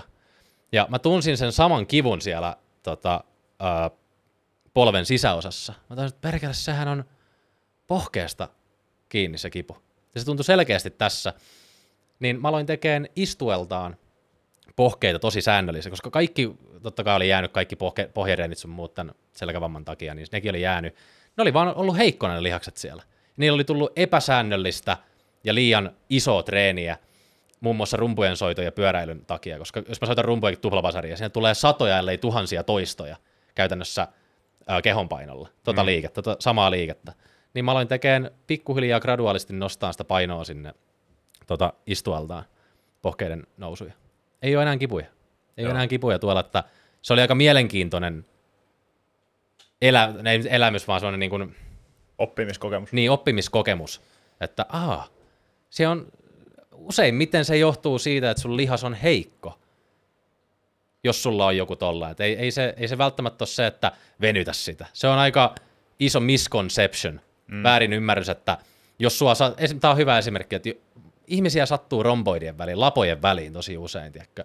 Varmaan johtuu siitä, että on koneella paljon, istuu paljon ja on vähän kyfottinen asento, niin tekee mieli venyttää niitä, trapseja ja kaikkea ja tehdä sitä ihme selkävenytystä, ja se helpottaa, koska siellä tulee se stretch-refleksi heti, ja se vähän helpottaa sitä, sitä tota, kipua, ja sitten tuleekin fiilis, että kas tää auttaa. Mm. Ne jatkat venyttelyä, mutta se on aina kipeä aamuisin ja iltaisin, ei se ei auta. Mm. Mutta sitten kun sä alat vahvistaa sitä, kas, se auttaa heti. Se vaan pahentaa sitä se venyttely siinä. Sä saat sen pienen, sä saat sen pienen hyvän tunteen siinä, että sä venytät, sä teet asialle jotain. Mutta todellisuudessa se vaan pahentaa sitä, jos sulla on muutenkin jo liian venyttyneet romboidit, liian venyttyneet lavat ja kireet rintalihakset. Että me ihmiset ollaan semmosia, että jos meillä on joku paikka kipeänä, niin me ajatellaan, että sen on johduttava siitä. Että se on johduttava siitä, että jos mulla on lavan takaa ja mulla on niinku hartiat jumissa, niin mä ajatellaan, että se on siellä se ongelma. Se voi olla siellä se ongelma, mutta hyvin usein se on vaikka kireessä rintalihaksessa, antagonistilihaksessa, vasta, vastavaikuttajalihaksessa siellä. Kun puhuit tuosta polvestakin, niin just jos on polviongelmia, niin tosi monella, niin kuin säkin sanoit, että sä tullut edes miettineeksi, että se voi johtua nilkoista. Se voi johtua lantiosta, nilkoista, että siellä on jotain epäbalansseja. Itse tähän sanon vielä väliin, niin mä ajattelin heti, kun se alkoi ne kivut. Mä heti ajattelin, että se johtuu lihaksista. Mutta mä ajattelin sen just sillä väär, väärällä tavalla. Mä hieroin, tiedätkö, mun pohkeita, kaikki foam rollerit, kaikki, tiedätkö, hieromapyssyt ja kaikki mahdolliset, hieroin käsiä ja kaikkea mahdollista ja vastaavaa. Mutta ei se auttanut. Et se oli, mä ajattelin väärinpäin sitä. Mä olin siellä, mä olin siellä hierojen funneleissa siinä kohtaa, vaikka olisi pitänyt vaan niinkin yksinkertaisesti vahvistaa sitä. Se on, se on jotenkin outoa, outoa miettiä, että, että jos sulla johonkin sattuu, niin miksi mä menisin tekemään lisää sille jotain. Että jos, jos mua sattuu hemmettiin, kun mä nostan kättä ylöspäin olkapäähän, niin miksi mä menisin tekemään pystypunneruksia sille? No et ehkä py- pystypunneruksia, mutta pientä kuminauhajumppaa, availet vähän paikkoja. Ehkä siihen asti, kunnes, kunnes tosi hyvä, minkä mä tota, oon tässä oppinut mun seikkailujen varrella, että kipuasteikko yhdestä kymppiä. Juuso tietää kanssa. Fyssarit kaikki tietää tämän kautta maan. Kipuasteikko yhdestä kymppiin. Sä voit tehdä kaikkea, jos ei se mene yli nelosen se kipu. Eli jos sulla on kipuasteikko, että kymmenen on maailman pahin kipu, ja ykkönen on ihan pieni kipu vaan siellä, niin jos ei se mene sen nelosen yli, niin anna mennä vaan. Mutta siihen täytyy opetella. Mun on täytynyt opetella yli vuoden ajan siihen, että ei se kudos mene sieltä rikki, vaikka sattuu. Ja se mm. on, mulla on vieläkin välillä sillä, että jos salilla on sitä, ai vittu, nyt taas naksahti joku tuolla ja säteilee vähän sen jälkeen, niin ei se, ei se välttämättä tarkoita, että se kudos on vauri, vaurioitunut.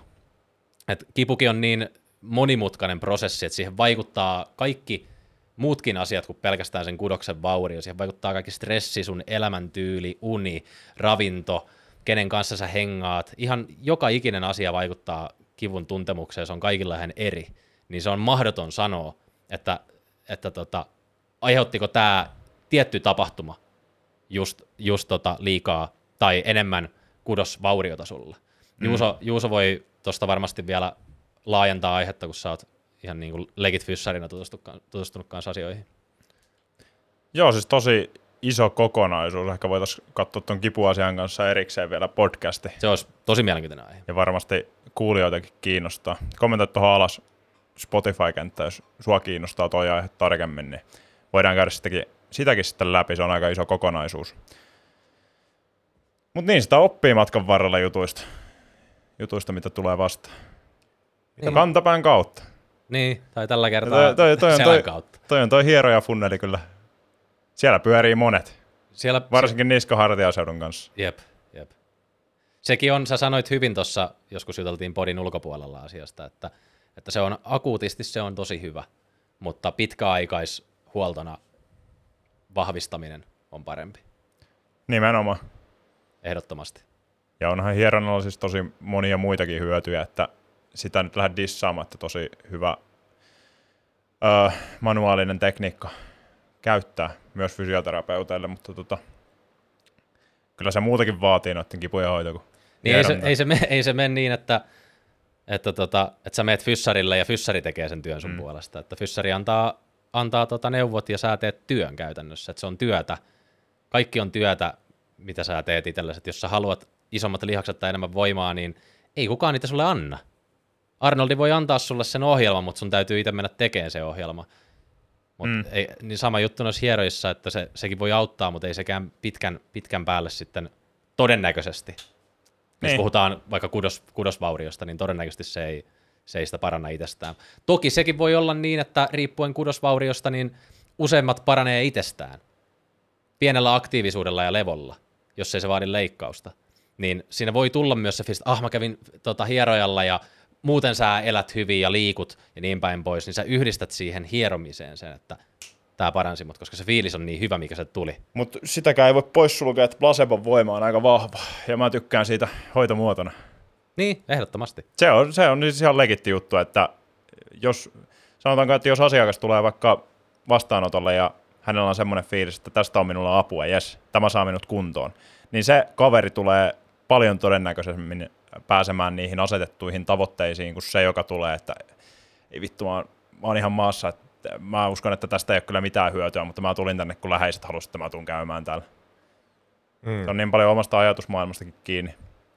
Tuosta on muuten saanut välillä lukea esimerkkejäkin, että on ollut teikö, syöpäpotilaita, jotka on ollut teikö, siinä tilanteessa jo syöpää, että sä oot sairaalahoidossa. Niin siellä on, siellä on todettu, että miten paljon sillä ihmisen mentaliteetillä, että onko sä, niin kuin, onko sä semmoisella positiivisella asenteella ja uskovalla asenteella, että tästä selvitään, tämä on niin kuin kaikki, all good, all good, sanat signaaleja sun kropalle, että all good, että hoida pelaa ja niin kuin, tästä noustaan vielä. Vai onko se sillä mindsetillä, että ei vittu mä kuolen, että ihan negatiivisena, ihan luovuttaneena ja sä oot jo niinku kaiken luovuttanut, niin se mindset, se vaikuttaa niin paljon, niin myö... placebon voima, se tekee sen, että miten sä, miten sä puhut sulle itsellesi, miten sä itse ajattelet sitä asiasta, miten sä reagoit siihen, niin se vaikuttaa siihen lopputulokseen. Ihan niin kuin to, kivuista lähtien. Ja siitä, että mutta on myös nocebon voima on todellinen. Että on olemassa placebo ja sen vastavaikuttaja on nocebo, että jos sä ajattelet jostain asiasta, että tämä on mulle huonoksi, niin itsesuggestion kautta se myös todennäköisesti on sulle huonoksi. Sä teet mm. siitä itsellesi huonon asian nocebon kautta. Mutta piti tuohon aiempaan vielä sanoa, että varmasti tiedätte, tosi monella on olkapääongelmia, sellaiset, jotka tekee, tiiäksä, tekee paljon penkkiä ja ei hirveästi keskity vaikka tiiäkö, olkapään ulkokiertejä ja tollasia. Ja on olemassa kaikkea ahtaan olkapään oireyhtymää ja tällaista, että tulee sinne olkapäähän sellaista selittämätöntä kipua. Tietyssä työntöliikkeessä, voi olla penkissä tai pystärissä, vinopenkissä, missä tahansa. Niin sitä helposti ajatellaan, että tiedätkö, mäkin tunnen tyyppiä, joka ei, ei niin kuin ymmärrä, että se voi johtua siitä, että sulla on vaan, tiedätkö sä, ulkokiertäjät on todella heikkoja, todella huonossa kunnossa, että se on, lihasepätasapaino on niin valtava. Mutta sitä ei helposti yhdistä siihen, että se johtuu siitä. Sitä ei helposti yhdistä siihen, ellei sä, niin kun, sä ymmärrä näitä mekanismeja, mitä siellä pyörii. Että jos sun kroppa ei halua olla epäbalanssissa. Se ei halua olla epäbalanssissa, että jos sä, niin kun, jos sä treenaat pelkästään työntäviä liikkeitä, että vaikka treenaa ikinä selkää, niin stoppi tulee tavalla tai toisella. Se tulee joko loukkaantumisen kautta tai sitten sillä, että tulokset ei vaan nouse. Ja tämä myös kiteytyy tähän teoriaan. Mä oon jostain lukenut tällaisen teorian, että jos on niin tyyppejä, jotka ei treenaa jalkoja ollenkaan, treenaa vain yläkroppaa, niin niillä tulee nopeammin yläkropankin kannalta seinä vastaan, jos ne ei treenaa niiden jalkoja. Sitten mä olin sillä, että hmm, mihinköhän tämmöinen teoria perustuu, niin se selitys oli, se oli aika mielenkiintoinen. Se oli sillä tavalla, että sun kroppa jatkuvasti tarkastelee itteensä. Se tekee pikku, siellä on se pikku etsiviä, ne kattelee koko sun kropassa, että onko meillä varaa kasvattaa lihasta, mitä me tehdään, mi- mikä on kannattavin keino tehdä asioita. Jos ne pikku etsivät käy tsekkaan sun jalkoja siellä sun sisällä ja toteaa, että hei, täällä on aika heikot jalat, että ei ole hirveästi lihasmassa hirveästi voimaa. Kestääkö nämä jalat kannatella tätä yläkropan lihasmassa, jos me rakennetaan tänne lisää sitä? Niin jos sun kropassa on tämmöisiä pikku etsiviä, jotka toteilee, että, että voiko sä kasvattaa sun yläkroppaan enempää lihasta, jos sun jalat on täydet chickenit, paremman sanan puutteessa, niin toi pisti sellainen miettiin, että itse asiassa meidän kroppa on muutenkin niin ovella kaikilla tavoilla, se aina etsii sitä homeostaasia, että olisiko tossa myös perää. Koska miten usein te näette sellaisia tyyppejä, jotka on Roni Kolmanen ja yläkropasta, mutta niillä on chickenlekset. Niitä ei näe. Se melkein vaatii aina sen, että sä vahvistat niitä jalkoja siellä myös. Isolla moninivelliikkeellä, että sä saat sen yläkropankin sieltä esiin. Ehkä semmoisille, jotka tykkää skippailla jalkatreenejä ja hirveästi tre- tykkää treenaa jalkoja, niin siinä on pieni semmoinen porkkana mietittäväksi, semmoinen motivaatio, että panostat jalkoihin, niin se saattaa yllättää yläkropankin kannalta. Ja siinä tuo meidän, meidän jalat kasvuun treeniohjelma, niin se on, se on kyllä siinä. Puhuttiin aiemmin yhden jalan liikkeestä. Siellä on unilateraalisia, bilateraalisia, siellä on erilaisia moninivelliikkeitä ja ylläpidetään sitä yläkroppaa, niin se on todella hyvä siihen. Suosittelen, että jos et ole panostanut sun jalkoihin kunnolla, niin siinä on semmoinen ohjelma, millä, millä tulee. Niin kuin, siellä on monta, monta niin kuin, boksia kyllä tsekattu. Ja ei ole todellakaan semmoisia ne jalkatreenit, että sä oksentelet siellä niiden jälkeen ja oot kolme tuntia himassa sen jälkeen koomassa pystymättä tekemään mitään. Et järkevällä ohjelmoinnilla. Joo, ei ole influensseritreenejä. Ei, Ei, ei ole. Mutta kun tota- se, se sattuu vähän olemaan meillä ihmisillä, että kun mäkin, on, mäkin olen kuullut, että se on vähän semmoinen niin kuin pröystäilyn aihe, että hei mä vedin Dwayne The Rock Johnsonin jalkatreenin, vedin sen tossa. Se on vähän semmoinen, tiedätkö vähän semmoinen pröystäilyn aihe, että mä vedin tossa, kesti joku neljä tuntia ja sitten no, okei, okay, että mutta sitten, että jos sä semmoisen tavaksi, että sun joka jalkareeni on semmoinen, niin ensinnäkin, miten kauan sä kestät sitä? Pystytkö sä tekemään sitä ja onko se, niin kuin, onko se nautinnollista vetää itsensä ihan, ihan kuoliaaksi siinä ja tuoko se tuloksia sulle? Jos sä, seuraa, jos sä seuraat Terokkia siellä, joka on reenannut koko ikänsä ja, Niin ehkä se on enemmän semmoinen itse... ja Terokkihan on natu siis. Oh. on, On. on. Ehkä se on enemmän semmoinen testaaminen, haluaa testata rajoja ja katsoa, että niinku, jos roinajätkä, roinajätkällä on tollainen reeni ja mä natuna pystyn vetämään semmoisen, niin kyllä se boostaa, boostaa sitä fiilistä, että, mm. että on täällä jotain tehty oikein, että mä pystyn tekemään tämän. Että ei se tietenkään ole mikään reeni, minkä sä ohjelmoit itsellesi, että kerran viikossa tai kaksi kertaa viikossa roinareeni. Ei. Ei, mutta Voi se ehkä, kokeilla. Se ehkä onkin, kun sanotaan aina, ja on, tulee, tulee tosi paljon vastaan. Niin kuin mekin aina puhutaan Cockingsista, niin se on tosi hyvä mindsetti. Mutta se, että niin kun kuntosalitreenaamisessa sä et voi niin kun ajatella joka kerta sillä että nyt mä vedän itteni aivan täyteen, täyteen piippuun niin joka, joka ikinen kerta. Koska silloin sekin menettää sen uutuuden viehätyksensä. Ja sun kroppa on sillä, että tää, mä oon jo tottunut tähän, että sä yrität rummuttaa mua koko ajan. Ja mun vastaus sulle on tähän sun tarjoamaan treeniin, että mä en kasva. Mä en kehity. Mä oon stressitilassa ja mä pidän sua öisin hereillä ja kiusaan sua. Hyvä herra. Teen sun elämästä helvettiä. Se on se vastaus siihen. Totta kai, se, kun se tulee olemaan uutena stressinä, jos sä teet sitä harvoin, niin siitä voi saada niin kuin, hyviäkin juttuja, mutta, mutta niin kuin David Cockingsina, niin harva meistä on Cockings, ja et sä voi niin kuin sillä mentaliteetilla vetää aina, aina treenejä läpi. Jos, Go, jos herra Goggins, herra Goggins, Goggins jätetään, Annetaan Cockingsille levätä välillä. annetaan Gogginsille pikku Jätkä lepotauko. lepää koska. Mutta tota, Se kiristelee juoksukenkiä siellä tälläkin hetkellä. Se kiristelee. Mutta tota, jos lähtee niinku treeniä miettimään, niin ootteko ikinä hiffannut, kuinka tärkeäseen rooliin se ennen treeniä valmistautuminen nousee? Mitä sä teet jo himassa? Todella iso rooli, varsinkin mitä, niin kun, mitä pitempään sä treenaat, niin sä ymmärrät niitä optimointeja. Siis, jos me, jos me lähdetään oikein, oikein niin syvälle tässä, niin sä aloitat sen sun treenin optimoinnin jo edellisenä päivänä. Mitä sä oot syönyt edellisenä päivänä? Onko sä saanut sun ää, glukoosivarastot täyteen, glukogeenivarastot täyteen sun lihaksissa? Onko sä syönyt hiilaria hyvin? Miten sä oot nukkunut? Mitä sä oot nesteyttänyt? Mikä sun suolatasapainot on? Kaikki tällaista. Sä valmistat sen jo sieltä, sitten se, että mikä, sun niin kuin, mihin aikaan sä ylipäätään meet sinne salille. Miten pitkä aika siitä on, kun sä oot syönyt. Miten sulla ylipäätään toimii sun kroppa, että tykkää, reenaaksa paastolla, reenaaksa syöneenä. Ja esimerkiksi mä oon oppinut, siis mä opin kantapään kautta sen, joskus kun alkoi reenaa ja sitten mä olin, mä olin lukenut, lukenut jostain, kun ei ollut, tekkö, ei ollut silloin YouTubessa hirveästi mitään vinkkejä eikä mitään tollasia, että sitten luki jostain, mistä luki. Ja oli, että sun täytyy syödä niin kuin todella hiilaripitoinen ateria ennen, että sä, että sä saat kaiken reenistä kiinni, niin totta kai mä ajattelen, että enemmän on parempi. Vedin aina ihan perkele, ja sitten mulla oli kaikki maltot ja kaikki ostettu. Mä olin mennyt, mä olin mennyt niihin vipuihin. Mulla oli maltoa ja kaikkea, mä pistin niitä sekaisin, menin proteiiniseikkejä, gaineriseikkejä ja kaikkea, persen laulo koko aika. Ja Mäkin olen mä, olin siinä, mä olin siinä vivussa. Sitten kaikkea, tiedätkö helvetisti hiilaria. Siis nyt nykytietä, siis mä vedin varmaan 200 grammaa hiilaria ennen treeniä. Ja sitten mä aina ihmettelen, että ei tämä kyllä tunnu hirveän hyvältä, että mulla on kutti ihan täynnä ja semmoinen niin väsyttää perkeleesti ja on niin semmoinen hirveä brain fog. Ei tämä tunnu hyvältä tämä reenaaminen, mutta jos näin sanottiin, niin ehkä se pitää paikkansa. Sitten rupesi optimoimaan sitä, sitä settiä ja niin kuin ollaan aiemminkin puhuttu, niin mulle sopii myös paastollakin tosi hyvä, että mä en tarvi sitä, sitä siinä ennen treeniä, mutta, mutta sillä on iso vaikutus, että mitä sä, mitä sä teet jo ennen kuin sä astut sinne. Että sulla, pitää olla, sulla pitää olla hyvä semmoinen setti siinä taustalla, että sä oot primannut sun kropan sinne ja sun mielen, kun sä menet treenaan. Jos sä haluat saada hyvän treenin ja haluat kehittävän treeni. Toi mielen, mielen tota valmistaminen on tosi tärkeää.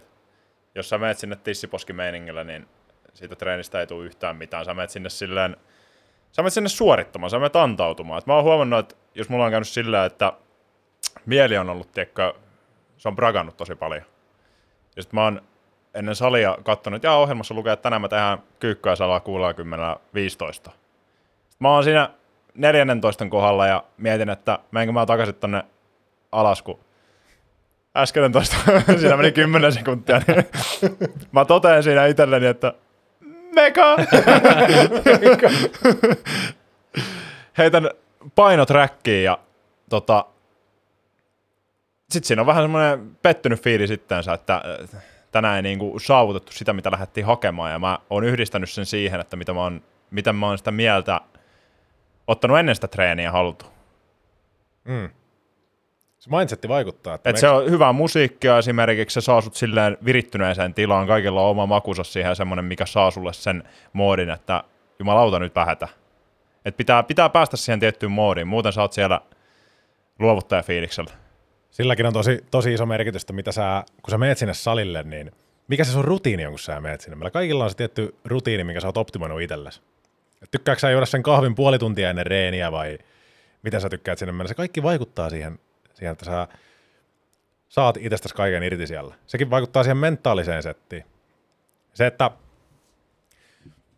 sä muistat, kun tota, te muistatte molemmat, kun treenailtiin siellä Pyynikkikymillä muutama vuosi sitten. Ja meillä oli siellä, se oli käytännössä semmoinen vähän niin kuin privaattisali siinä loppuvaiheessa, että siellä ei oikeastaan käynyt kukaan muu reenaamassa kuin me, ja siellä pystyi pistämään itse aina musiikit soimaan täysille. Me käytiin aina laittaa Spotifyssa, meillä oli omat listat, meillä oli jalkapäivälle oma lista ja rintapäivälle oma lista ja kaikki tällaiset, niin laittiin aina ne soimaan siellä, se oli täysin siis, aivan täysille rockit ja me oltiin siellä, siis sekin vielä toi lisäboostia, että me reenattiin aina ilman paitaa siellä, kun ei siellä käynyt ketään muita ja se oli semmoinen oma, niin kuin, vähän semmoinen mekkansa. Että me, siellä oli, aina kun sinne meni, niin siellä sai uskomattoman fiiliksen päällä, vaikka olisi nukkunutkin vähän huonommin. Ja sitten me aina puskettiin toisiamme siihen täysillä, treenattiin Tatun kanssa ja kovaa, niin siihen pääsi aina joka kerta siihen mentaliteettiin, että nyt yritetään itsemme, ja sit toinen vielä karjuu siinä taustalla ja niin kuin motivoi sua lisää, niin sä, sä et lähtenyt sieltä, jos et sä päässyt sun achievementti. Sieltä ei lähdetty, jos et sä päässyt siihen tulokseen, niin se oli sillain niin kuin helvetin jees itselle, mutta mä myös huomasin sen, että me oltiin ylikunnossa koko aika. Me oltiin helvetillisessä ylikunnossa, mutta se oli vaan niin kuin, se oli kiva haastaa itteensä Mm. siellä, mutta sillä on niin iso merkitys, että millä mindsetillä sä oot siellä treenillä. Millaisella, mutta sä pystyt myös kääntämään sitä. Olette varmaan huomannut, että välillä jos on se fiilis, että ei tekisi yhtään mieli mennä salille ja silti sä meet sinne. Ja sä saat sitä hommaa käyntiin ja sä teet hyvän lämmittelyn siinä ja sä yhtäkkiä sä huomaat, että hei nyt mä pääsen tähän grooviin kiinni ja kroppa rupeakin niinku herään siihen ja sä pääset kiinni siihen mentaliteettiin, että let's go. Mm. Sekin voi vielä kääntää sen laiva. Toikin on kyllä paha, kun siis kaikilla on varmasti niitä jaksoja, kun ei vaan ole motivaatiota ja pitää kerätä sitä itsekuria, että sä pystyt lähtemään sinne salille. Kun ei vaan, ei ole rippeen ripettä motivaatiota. Mutta mä oon itselläni huomannut semmoisen pikku tihutyöläisen, jolla saa motivaatiota aika paljon. Ja se on, että jos sä sijoitat rahaa, että mä itse käyn suhteellisen, no teihin verrattuna aika, aika niin kuin laadukkaammalla salilla. Se motivoi. ja, Paljon vaadi. ja esimerkiksi yhdessä vaiheessa mä ostin uuden vyön, koska mulla meni motivaatio tehdä maastavetoja ja kyykkyä. Se auttoi. Ja samoin mm. vetoremmit. Ja vaikka juomapullo.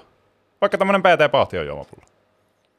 Se motivoi Pysyy, heti, pysyy vesi kylmän. heti, jos sulla on uutta gearia, jos sulla on, jos sulla, jos sulla on uusi juomapullo, minkä kanssa saa, se pysyy kylmänä, sulla on uusi treeniohjelma, minkä sä oot ostanut, niin se jotenkin ruokkii sitä motivaatiokeskusta. Sulla on joku uusi salivaate, millä sä meet sinne.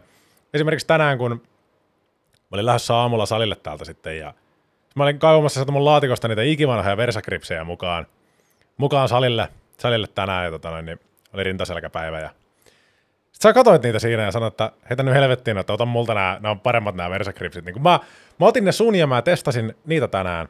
Tänään sitten salilla tein viimeisessä selkäliikkeessä otin ne käyttöön ja olin sellainen, että jumalauta, nämä, on niin kuin, nämä pysyy käsissä.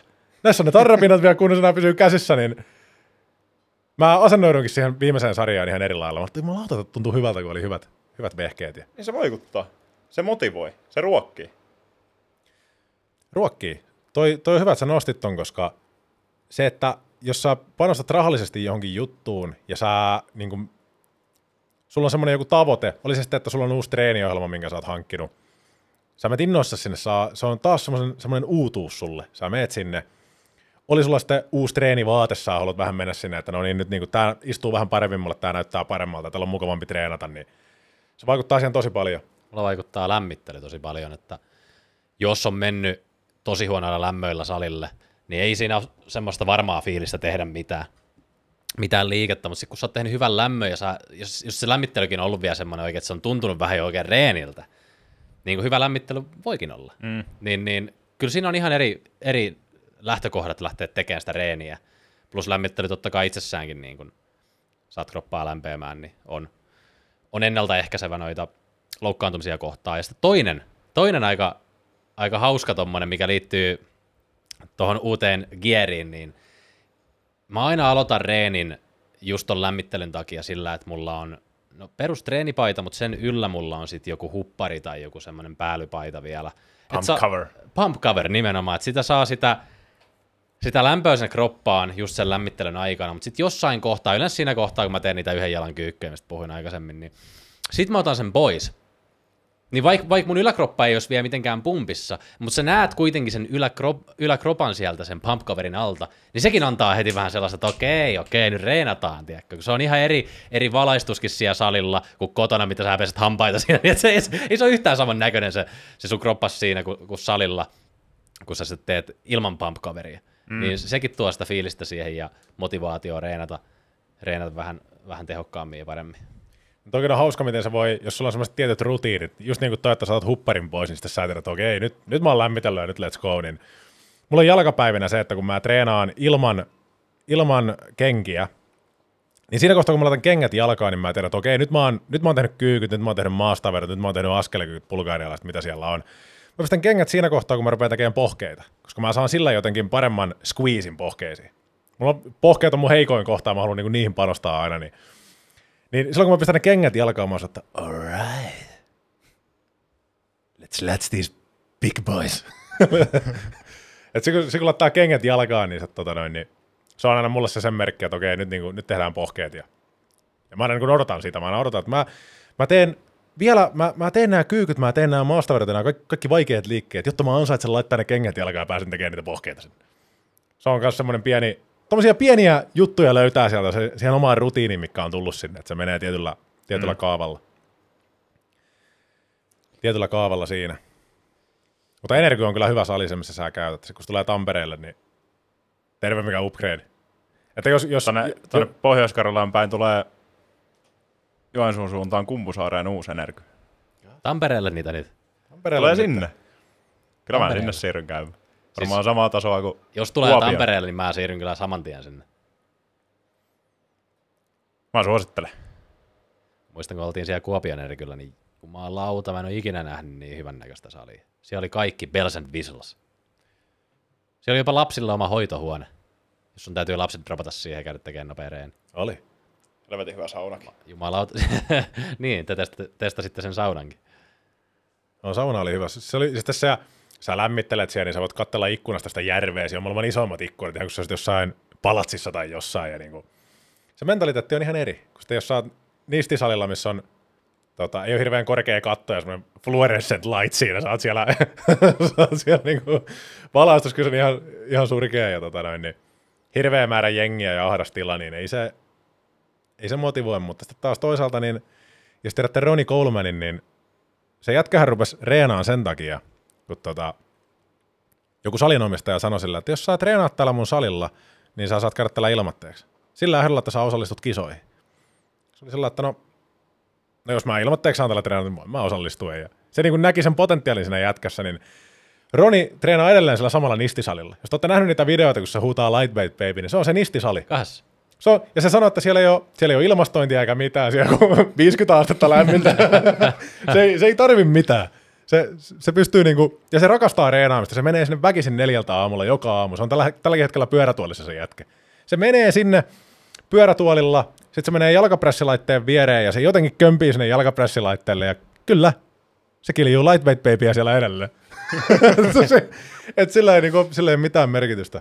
Se on, kun se on niin paljon myös omasta mindsetistä kiinni, vaikka se olisikin hyvä sali tai vaikka sulla olisikin niinku hyvät vehkeet ja kaikki tällaiset kivat, kivat vaatteet ja kivat vetoremmit ja kaikki, niin loppupeleissä silti se mindsetti on se, että jos, jos sä pääset sille levelille, että sun mindsettiin ei vaikuta noin pikku ulkoiset tällaiset pikku tekijät, että päästä niitä päkkään siitä salireissusta, niin sä oot voittanut itsesi. Että et anna, et anna minkään pikkusyyrän, että no sali on vähän ahdas, on vähän ruuhkaa. Mulla ei ole nyt hyvää treenipaitaa ja mulla on pesussa noin mun lempitreenivaatteet ja mulla ei ole uusimpia taffereita ja mulla ei ole PT-pahti hienoa juomapulloa, niin älä anna sen estää sua.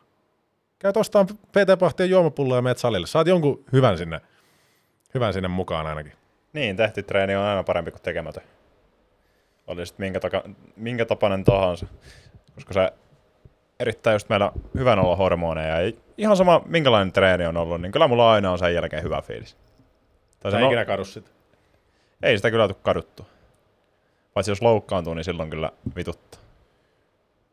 Oletteko ikinä loukkaantunut itse kuntosalilla? Joo.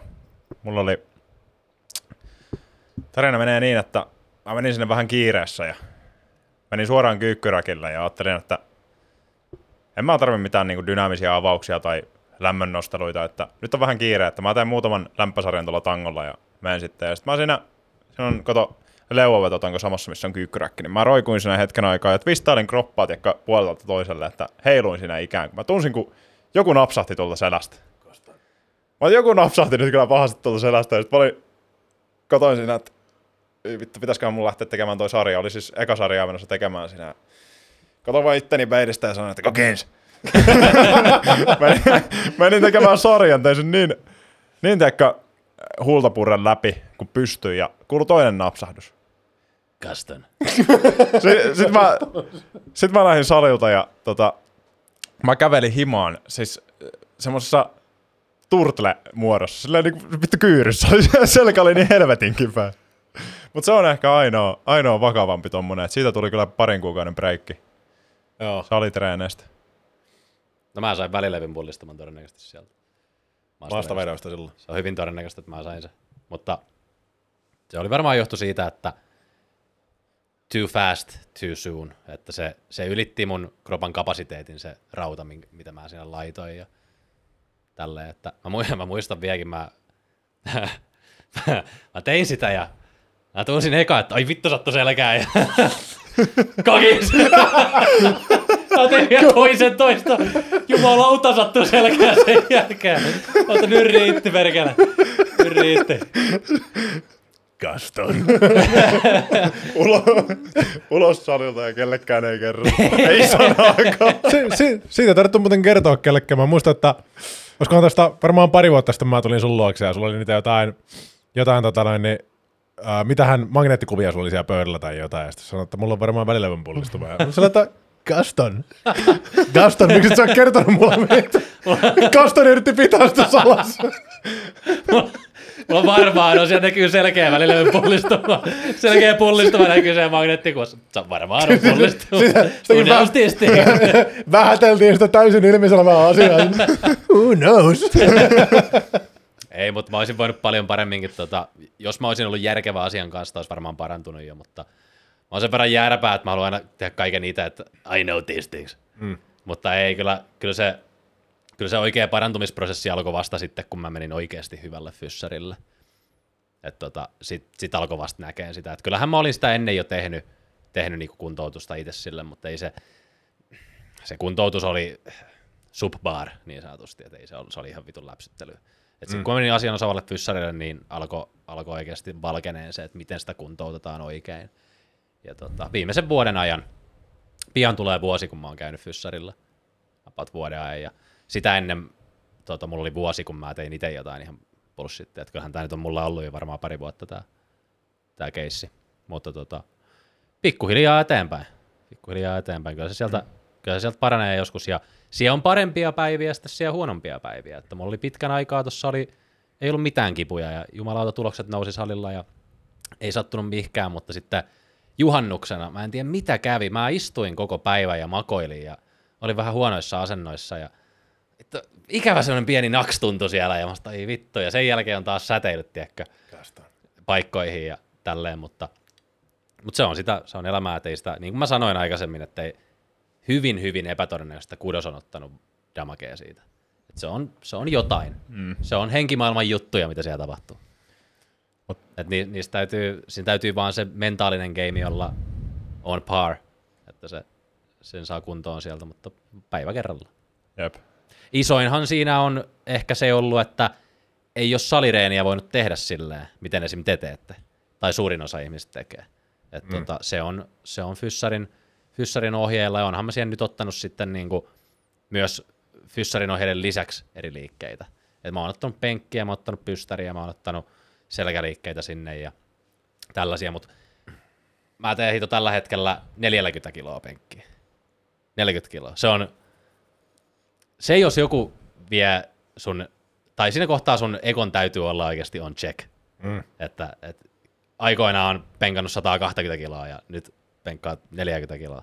Niin. Sama muissa liikkeissä, puhumattakaan edes mistään maastavedoista, niin kyllä se, se vaatii enemmän mentaalista vahvuutta kuin fyysistä vahvuutta, että, että, että tullaan siellä niin kuin 2,5 kiloa kerrallaan ylöspäin. Mm. Ja joskus mennään taas taaksepäin helvetisti, ja mm. sitten rakennetaan taas koko ruljanssi ylöspäin.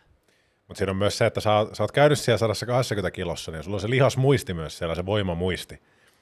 Sitten kun toi on, toi on saatu kuntoon, niin se ei ole mikään mahdottomuus päästä sinne takaisin. Ei, ja siis sehän, eihän se, eihän se silleen mene, että niin kuin joku saattaisi ajatella, että mä oon nyt 40 kilossa.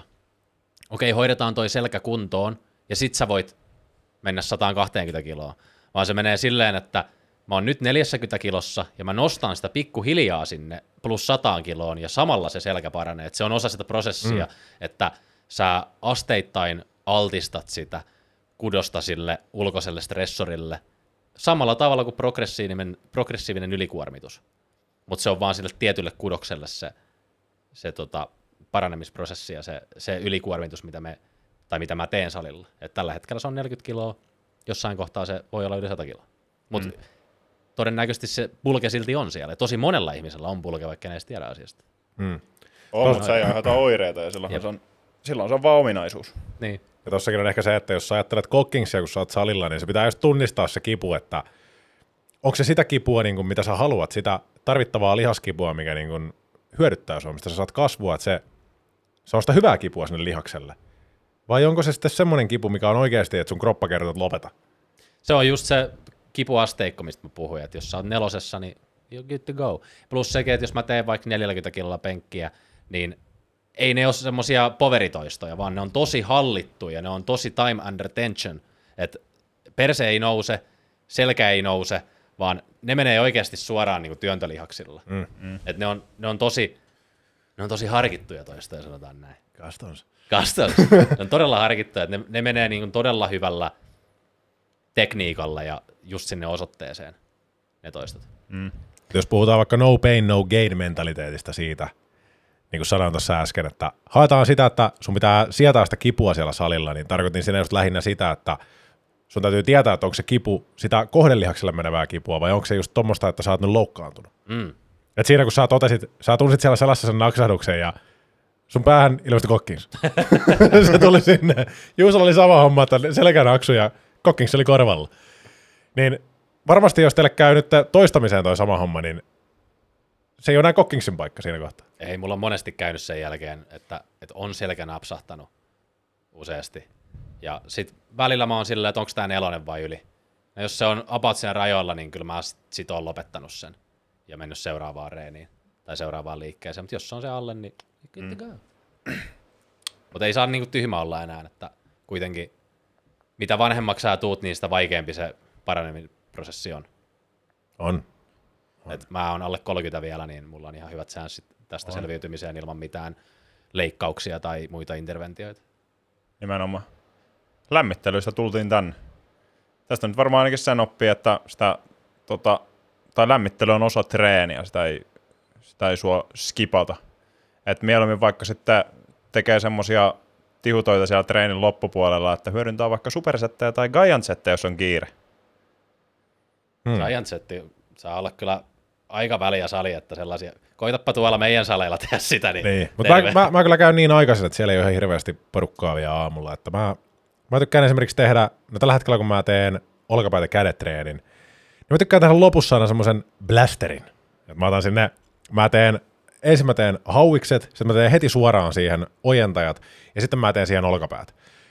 Ja välillä mä tykkään vaihdella sillä että jos mä teenkin vaikka vaan hauikset ja ojentajat supersettinä, mutta sitten mä teen olkapäille esimerkiksi ensin vipunostot, ja sitten mä lähden siitä suoraan tekemään vaikka laitteeseen pystypunnerusta. Sitten mä teen sitä sykliä, että mä aina tiputan, mä en pidä mitään taukoisena välissä, mä menen, heti kun mä oon saanut sarjan tehtyä vipunostoja, mä menen pystärilaitteelle, teen siinä failureen asti, sitten mä menen ottaa taas vähän pienemmät käsipainot siinä failureen asti taas, ja aina mä pienennän niitä painoja, kunnes niin ei enää nouse mikään. Mutta mä teen ton vaan silloin, jos mä tiedän, että mä en tuu pariin, kolmeen, neljään päivään treenaan niin yläkroppaa. Koska siitä mä tiedän heti, että jos mä tulisin ylihuomenna tekemään rintaa, niin en mä olisi palautunut siihen täysin. Mutta tommosia voi niinku käyttää just siinä, jos sä tiedät, että nyt sulla on tulossa pitempi paussi, niin erikoistekniikat on tosi, ne on aikaa säästäviä salilla, mutta jos sä haet niiltä sitä intensiteettiä, että sä viet sitä lihaksesta ihan kaikki mehut, niin se on hyvä siinä, jos sä tiedät, että sulle ei ole parin kolmen päivän sisään tulossa, vaikka että sä tarvit sun, no nyt vaikka olkapäitten, jos mietitään olkapäitä, sä tarvit niitä sun työntöliikkeessä, sä tarvit niitä rinnassa avustavana, sä tarvit niitä olkapäitä tehdessä, kaikissa työnnöissä, niin siinä kohtaa mietit, että onko sulla, onko sulla tulossa parin päivän sisään, vai ehdikö sä palautua siitä. Mutta nämäkin on semmoisia asioita, että jokaisen pitää koittaa, missä se raja menee. Et me voidaan sanoa tässä, että jos sä teet dropsettejä sun olkapäille ja teet jonkun giant setin niille siinä treenin loppuun, niin et voi mennä kahteen päivään treenaamaan niin sitä lihasryhmää. Voi ehkä mennäkin jokainen on niin yksilöllinen. Joku ei pysty viiteen päivään nostamaan käsiään. Sekin riippuu, miten monta vuotta sulla on treeniä taustalla, miten intensiivinen se oli, miten sä oot nukkunut. Kaikki, mitä me ollaan tässä puhuttu, niin kaikki nivoutuu siihen, kun me ollaan jokainen yksilöllisiä. Ja sen takia me ollaan meidän reittitreenijohjelmiin, me ollaan nimenomaan ohjelmoitu niin, että siellä mennään failureen ainoastaan ennen deload-viikkoa. Että muuten sä pysyttelet koko ajan semmoitteella, semmoitteella niin kuin intensiteetillä, että sä pystyt joka viikko lisään painoa liikkeisiin ja ne on hallittu, sulla on tekniikka kasassa, sä kehityt. Ja sitten ennen deload-viikkoa, ennen sitä helpompaa viikkoa, niin otetaan mehut kaikki irti. Ja siellä deload-viikolla tapahtuu superkompensaatio, uskomattomia asioita tapahtuu siellä. Ja me ollaan otettu se siihen huomioon, koska ja se on tosi opettavainen se viikko ennen sitä deload-viikkoa, koska siinä saa oikeasti tajua, että mitä se tarkoittaa, kun sulla ei ole yhtäkään toistoa enää tankissa. Ja sä tiedät, miten paljon se verottaa niin kun, myös muuta elämää te tiedätte, kun te olette romuttanut ittenne ihan täysin vaikka kovalla jalkareenillä, niin se loppupäivä tuppaa olemaan vähän semmoinen sluggish. Jos te olette vetänyt ihan kaikki mehut käyttänyt sinne, se on vähän semmoinen sluggish. Se, se on varastanut tältä niin paljon resursseja se jalkareeni. Mm. Miten, miten te tykkäätte, käytätkö sä, Joonas, nyt mitään tuommoisia drop-settejä, giant-settejä, erikoistekniikoita salilla? Mm. Tää oikein miettiä en käytä oikeastaan mitään erikoistekniikoita mun pääreenissä, mutta mä teen jos mä teen olkapääreenin alku, mä teen aina sen alkuun, jos mä teen sen kuminauhalle, niin se on periaatteessa Giant setti. Et me ollaan nyt, pistettiin tota tilaukseen PT Pahti ja kuminauhat. Ja mä oon ottanut niitä testiin tässä. Tulee myyntiin, tulee myyntiin tässä tota syksyn aikana todennäköisesti, alkaa kuulolla niistä, ilmoitellaan helvetin hyvät kuminauhat. No niin, saatiin se pois alta. Mä oon niillä tehnyt Giant settiä sillä tavalla, että mä otan eka W, lämmittelyn siihen, alatrapsit ja tota, noi, sanon nyt, Takalkapää. ei vaan, Kiertäjäkalus. Niin, kiertäjäkalus. se, se, mä teen sen se, siihen asti, että se polttaa. Mulla ei ole si- siinä mulle mitään failure tai lukuja. Mä teen siihen asti, että se polttaa. En, ei loppuun asti, vaan sieltä se alkaa polttaa. Sen jälkeen mä teen saman tien, te olette nähnyt, kun Arnoldi tekee niissä vanhoissa videoissa etunostoja ihan ylös asti. Joo. Mä teen koko liikeradan. Mä en jätä tuohon 90, vaan mä teen koko liikeradan just sen takia, että se on sitä toiminnallista treeniä mulle. Mä soitan rumpuja, mun käsi heiluu vaikka missä asennoissa. Sitten mun täytyy miettiä, että missä muualla asennossa voi olla. No vipari. Vipari menee kans ihan tonne asti, kunnes tuottaa rakenteet yhteen. Ei tietenkään kipua, mutta vipari menee niin koko liikeradan. Se tulee heti sen jälkeen. Sitten sen jälkeen tulee toi tota, uh, kiertäjäkalvosimen lisävahvistus, eli toi, mä en muista tämän liikkeen nimeä, sanokaa nyt mikä tämä. Ulkokierto. No ulkokierto käytännössä. Mm. Se tulee siihen, ja heti sen jälkeen ei mitään pausee, pystäri yhdellä kädellä ylös. Ja sen jälkeen mä otan toiselle puolelle, ja siis kaikkihan tehdään koko ajan tota, heti toiselle puolelle perän jälkeen. Mm. Sen pystärin jälkeen mä teen ulkokierron uudestaan, esim. vasemmalle kädelle, sitten pystäri ylös, ja sen jälkeen mä teen takaolkapäille ja romboideille. Et mä käytännössä vaan venytän sitä taaksepäin sitä kuminauhaa. Eka levelissä, sitten viistossa vasemmalle ylös ja sitten viistossa vasemmalle, ää, oikealle ylös. Ja toinen käsi on totta kai alhaalla koko ajan. Se on ensimmäinen sarja. Mä teen niitä kolme sarjaa. Tosi tehokas, koska mulla ei ole mitään taukoja niiden liikkeiden välillä. Mulla on ainoastaan niiden sarjojen välissä tauot. Siinä menee about 15 minuuttia saa tehdä tuo koko juttu. Se on ainoa, voisi sanoa giant tota, setti. No periaatteessa on, koska mm. siinä on niin monta, monta eri liikettä. Niin se on ainoa erikoistekniikka, mitä mä teen. Mutta muut, muut liikkeet on sitten tota, ihan... Voi olla, että jos mä huomaan, että, että nyt, nyt alkaa niinku kipukynnys tuleen selän kanssa lähelle, niin mä tiputan painoa sitten jossain liikkeellä. En mä lopeta sitä kokonaan sitä liikettä, koska mä tunnistan sen, että ei tämä välttämättä vakavaa, vaan mä tiputan ehkä ne käsipainot, jos mä teen vaikka askelkyykkyä tai vastaavaa. Teen vikan setin sitten pelkästään bodyweightilla, kehon painolla. Mm. Että tommosia on the go juttuja mä saatan käyttää siellä, mutta en mä erikseen laita mitään hiton pyramidisettiä, mm. tiedätkö, millekään penkille siinä, ei, ei se ole mitään järkeä, että mun täytyy kuitenkin pitää mielessä se, että, että ne on tasalaatuisia ne toistot, ja mä pystyn seuraamaan sitä kehitystä kivun kanssa, että ei siinä, ole, siinä ei ole mitään järkeä edes laittaa mitään, nyt vittu rest pause tähän ja nyt tehdään vielä 12 sieltä, että mulle toimii tällä hetkellä toi tosi hyvin. Entäs Juuso, miten erikoistekniikat nykyään salilla? Öö, mä itse asiassa rupesin treenaamaan tuolla meidän sivulla olevalla lihaksikkaalla. Se on aika lailla just Joudin käsiala, se treeniohjelma. Niin se on tosi jännä treenata jonkun muun tekemällä treeniohjelmalla, että siinä on erilainen velvollisuus suorittaa.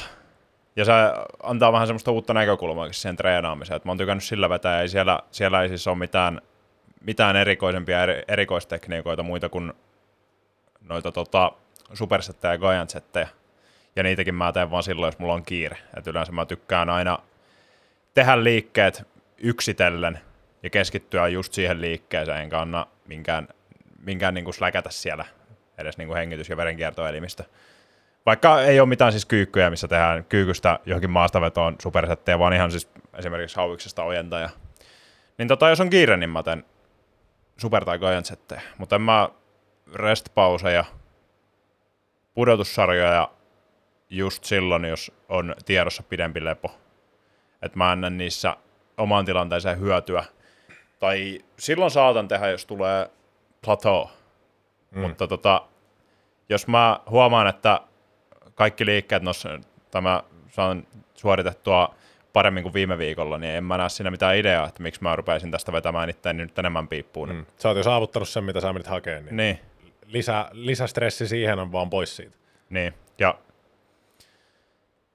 ei ole tosiaan tarvinnut tähän vaiheeseen mitään erikoistekniikoita, että kyllä niitä on tullut paljon kokeiltua ja tehtyä, mutta mä en ole itse saanut niistä semmoista lisäarvoa ainakaan vielä, että mä niitä rupeisin ottamaan niin kuin daily basisiin mukaan.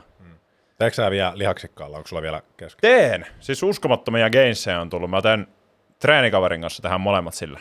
Joo. Arttu onkin ollut meillä podissa, podissa mukana ja mä aloitin sen, niin mulla oli, siinä tehdään siis ekalla viikolla kolme sarjaa ja viittä toistoa ja sitten se nousee sarjat ja painot progressiivisen ylikuormituksen mukaan. Sillä että ennen deloadia siellä on viisi sarjaa ja 15 esimerkiksi penkkipunnerusta, niin mä aloitin sen 92,5 kilolla penkkipunneruksen ja arvakkaa, missä nyt mennään. Mä oon viikolla, mä oon viikolla 10 vai Kyllä 9? 10. Kyllä, kyllä mä uskon, että sulla on 10 kiloa noussut sarjapainot. Mä veikkaan, että sulla on joku 102, 100, 100 varmaan. 105 tuli viimeksi, neljä sarjaa, 15. Okei, teet vitosia siellä ja teet kaikki toistot. Kaikki toista. Eikä, eikä failure. Ei me failure. Joo. Et siellä on Just aina, niin aina vikassa sarjassa on sillä, että siinä, sinne jää 1-12 tankki. Riippuu päivästä. Se penkkikin on vähän semmoista, että jos mä menen tekemään illalla, niin se on täysin eri kuin mä menisin tekemään aamulla. Ja siksi mä oon nyt tässä kesän aikana ottanutkin sen, että mä pistän all in sillä, että mä oon aina samaan aikaan siellä salilla. Mä en aina mitään muuttuja siihen. Et siellä ei ole, siellä ei niinku mitään vuorokauden aikaa, joka voisi pilata sen keissi tekemisen. Sulla on täys kontrolli siihen koko aika. Koko ajan kontrolli, kun ei tarvi, tai ei tarvi juosta missään, missään turhissa paikoissa, niin tota, on aika. Ton takia on tosi tärkeää, että sitä treeniohjelmaa, meidän treeniohjelmia noudatetaan just niin kuin ne on annettu sulle. Mitä siellä lukee, niin vaikka susta tuntuisi sen treenin jälkeen, sitä ei ekaa viikkoa, että mä olisin voinut tehdä enemmän. Sen tulee, varmasti sulla tuli se fiilis ekan viikon jälkeen, että mä olisin voinut tehdä enemmän. Mm, Mutta sä luotit kai. siihen prosessiin. Joo. Sä luotit, että sun ainut tavoite on saada seuraavassa treenissä enemmän painoa kuin viimeksi. Se on sun ainut tavoite. Sun tavoite ei ole lähteä sieltä ihan niin kuin hakattuna ja tiedätkö, sillä, että kaikkea saa antaneena, vaan se, että sun tavoite on saatu, kun siellä on joko enemmän toistoja tai enemmän painoa, niin kuin ohjelmassa lukee. Se riittää, sä lähdet pois, sä oot kehittynyt, sä oot onnistunut. Sä et tarvitse mitään muuta. Silloin tulee tuloksia. Ja on enemmän lepoa. Et mä oon aina oikeastaan viimeisen pari vuotta tehnyt sillä, että mulla on kaksi lepopäivää viikossa, ja tuossa on kolme, niin se vapauttaa energiaa tehdä muutakin. Et esimerkiksi mä tykkään käydä pelaamassa padelia. Ja se on mukavaa semmoista kardio, kardioa ja semmoista sosiaalista kanssakäymistä kanssa siinä, että et itse tykkään, tykkään siitä, että on enemmän lepoa, lepoa niin saa tehtyä mm. muutakin. Eikä ole semmoista, että se, mulla on kaksi lepopäivää ja mä menen vaikka sanotaan ulkoajalle pelaamaan jääkiekkoa toisena lepopäivänä ja toisena lepopäivänä mä juoksen jossain sählyvuoroilla, niin tota, yhtäkkiä mulla ei yhtäkään lepopäivää viikossa ja se näkyy. Mm. Se näkyy nopeasti, koska nekin rasittaa sun kroppaa, vaikkakin eri tavalla, niin se rasitus tulee sieltä silti. Onko sä tehnyt lihaksikkaassa, kun meillä on siinä, että äh, siellä on ne bonusliikkeet Joo. treeneissä, niin sä oot tehnyt bonusliikkeet, vai onko sä tehnyt välipäivinä sitten äh, näitä kuminauhasessioita, mitkä on, jos sä et sun päätreeneissä ota bonusliikkeitä mukaan, niin sulla on vaihtoehtona tehdä myös sitten välipäivinä kuminauhaliikkeet.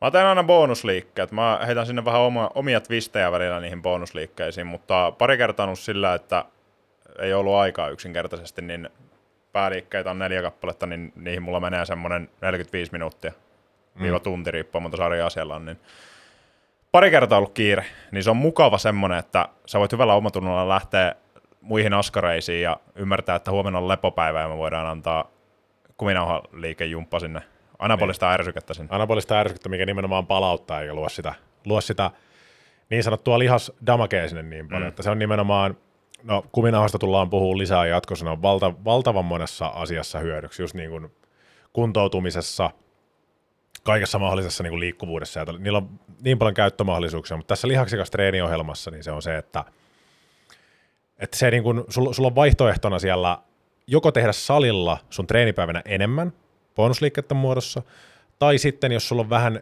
kiireempi aikataulu, sä teet nämä pääliikkeet, mitä siellä on, ja sä voit sitten seuraavana päivänä, kun sulla on lepopäivä, niin sä voit tehdä nämä bonusliikkeet sun oman maun mukaan, että mitkä sulla on semmoiset lihasryhmät, mitkä sulla laahaa perässä tai mihin sä haluaisit keskittyä, aktivoida eniten, niin sä teet ne kuminauhalla. Meillä on siellä todella hyvät videot jokaiseen liikkeeseen ja tosi hyvä layoutti ja ohjeet, miten sä sen teet.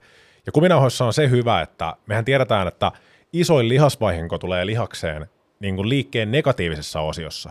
Esimerkiksi penkkipunneruksessa, kun sä lasket hitaasti tankoa alas, niin se on se negatiivinen osuus. Se aiheuttaa eniten sitä lihasdamakea, lihasvahinkoa sinne, mikä vaatii palautumista. Mutta kuminauhat on siitä jänniä, että se negatiivinen vaihe, se on aina helpompi. Eli aina kun sä kiristät sen kuminauhan, niin se, ää, se ärsyke ja se, niin kun, se on niin kun isoimmillaan siellä ääripäässä. Mutta sitten kun sä lähdet taas päästään sitä löysämmällä sitä kuminauhaa, niin se vastus vähenee koko ajan, eli se negatiivinen osuus mm. on helpompi kuminauhassa. Sen takia se ei vaadi niin paljon palautumista, ja se voi jopa nopeuttaa, tai se voi jopa nopeuttaa sun palautumisprosessia siinä. Niin, kuminauhat. aktiivinen palautuminen on hyväksi todettu menetelmä palautua. Et se ei aina vaadi sitä, että sä menet nukkuun tai syöt proteiinia tarpeeksi. Totta kai noi on ne non-negotiable jutut. Mutta aktiivinen palautuminen itsessään, että jos sä käyt vaikka kävelyllä, pieni uinti koiran kanssa jossain, ihan mitä tahansa, niin se auttaa uskomattomasti myös siinä. Ja ei, ei kaikki halua lähteä uimaan. Ei kaikki halua aina lähteä kotoa, varsinkaan jos oot tullut päivän askareista, niin sitten ne kuminauhat voi olla ihan hyvä lisä siinä, että, ja se ei vaadi sitä, että sun täytyy tiedäkö, ihan keskittyä siihen nyt time under tension. Jos sulla Netflixiä haluat katsoa siihen tai ihan mitä tahansa, niin sä voit siinä samalla Aivan tehdä. täydellinen. Ja aivan se ei, se ei täydellinen pidä tilanne. ääntä mitään kolinaa, että sä maasta vedät siellä 300 kiloa ja naapurilta sen mitä vittua, että kattokruunu lähti irti. Et Juu. se on niinku, äänet voit tehdä milloin tahansa. Ihan milloin tahansa, ja se ei vie siis, se vie viisi minuuttia. Sä teet nämä liikkeet putkeen, se vie 5-10 minuuttia, eli se on todella, niin kuin, siinä ei ole mitään tekosyytä olla tekemättä niitä, niitä liikkeitä. Että siinä Netflixiä, Netflixiä katellessa se on todella nopea tehdä ja helppo tehdä kotona, että meillä on, jos sulla löytyy kotona joku tanko, mihin saat kuminauhan kiinni, vaikka leuvovetotanko tai joku, joku vastaava, niin se on hyvä, mutta se ei ole pakollinen. Et meillä on videoilla näytetään, miten, miten sä pystyt treenaamaan käytännössä kaikkia sun kehon osia. Joo, jos, jos, jos sä asut talossa, niin sä pystyt tekemään. Jo- Jos asut metsässä, niin sä pystyt sielläkin. Periaatteessa sielläkin pystyy, mutta se video on kuvattu talossa.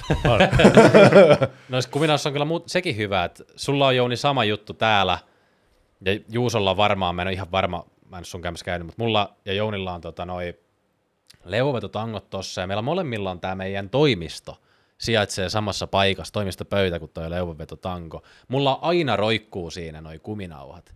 Ja aina jos mä vaikka editoin jotain ja se alkaa rendaamaan, tai joku lataa, niin mä alan tekemään tiedätkö, facepulleja siinä. Mm, mä alan tekemään jotain pullapartteja tai ihan mitä tahansa. En sen takia, että no niin, nyt kasvaa, tiedätkö trapsit tai äh, niin kuin, mitä, mitä ikinä, vaan sen takia, että se on hyvää semmoista saada niin kuin verenkiertoa liikenteeseen ensinnäkin. On se totta kai pientä vahvistamista samaan aikaan, mutta se on myös aktiivista palautumista. Ja sä vähän heräät siinä myös, että jos sä oot koneella tehnyt pitkän aikaa jotain, sä saat sen pienen, tiedätkö, breikin ja sä meet siihen asentoon, missä sä et ollut hetkeä. Mm. Sä sen, että sä oot ollut vaikka tietokoneella kädet edessä ja sulla on niin rintalihakset kireänä ja kaikki vähän eteenpäin kyydistynyt asento. Vaikka meillä onkin seisomapöydät, me ollaan optimoitu se, niin sä et voi ikinä sataprosenttisesti sitä optimoida sitä tilannetta. Niin se luo sen vastavoiman sinne ja siinä tulee tosi hyvä fiilis. Niin. Jossain kohtaa siihenkin tylsistyy, ja sitten mä alan tekemään pystäreitä, tiedätkö, ääriasennossa. Joo. Ja siellä, siellä keksii, niinku, sitten keksii vähän reeniä itselleen siinä jo, että Muistaakseni, kun mullakin roikkuu kaikkia eri, eri värisiä kuminauhoja tuossa. Nykyään ne ei enää roikussa, vaan mulla on TRX-liinat siinä. oh, Mä oon, mä oon hakenut tohon, että se on vähän semmoinen erilainen. se on evolvoitunut. Se on evolvoitunut. Nyt tässä siinä on se negatiivinen osuuskin. Kohta siellä on squat rackia, kyllä täällä kyykkyjä tehdään. Oh, taas on moneksi tästä närkkilasta. Hyvä. Tota, tota. Jos on mitään kysymyksiä meille tai ihmettelemisiä tai ihan mitä tahansa, niin laittakaa ig meille viestiä. ig viestiä PT Pahtio on meidän nimi siellä. Siellä voi laittaa, laittakaa seurantaan myös TikTok Pahtio Training. Siellä on lyhytmuotoista kontsaa, tosi helposti saatte sieltä, saatte sieltä irti. Pidempimuotoista kontsaa löytyy YouTubesta. Sinne on tulossa tässä lähiaikoina todella bangeri video. En sano siitä enempää, mutta me pidetään siitä vielä iso podi. Se on tosi tärkeä aihe. Se on iso aihe. Tää, mä nyt tiisailen tässä sitä, mutta mä en viitti liikaa antaa pois. Videon tehtynä, tehdään siihen kylkeiseksi podi ja sitten tota, tarjotaan siitä lisää infoa. Mutta tosiaan pistäkää IGCen, IGCen tota, meille kyssäreitä, jos niitä on. Mitäs? Kyllä. Ja tosiaan treeniohjelmat, valmiit ruokaohjelmat, räätälöidyt ohjelmat, henkilökohtainen valmennus, kaikki mahdolliset löytyy meidän sivuilta ptpahtio.fi. Käy sieltä tsekkaa, jos kiinnostuit. Kiitos. Done. Done. Done. Kiitos kun kuuntelit tämän jakson PT Pahtion podcastista. Kerro meille hei Instagramissa, jos sä haluat kuulla meidän puhuvan jostain sua kiinnostavasta aiheesta.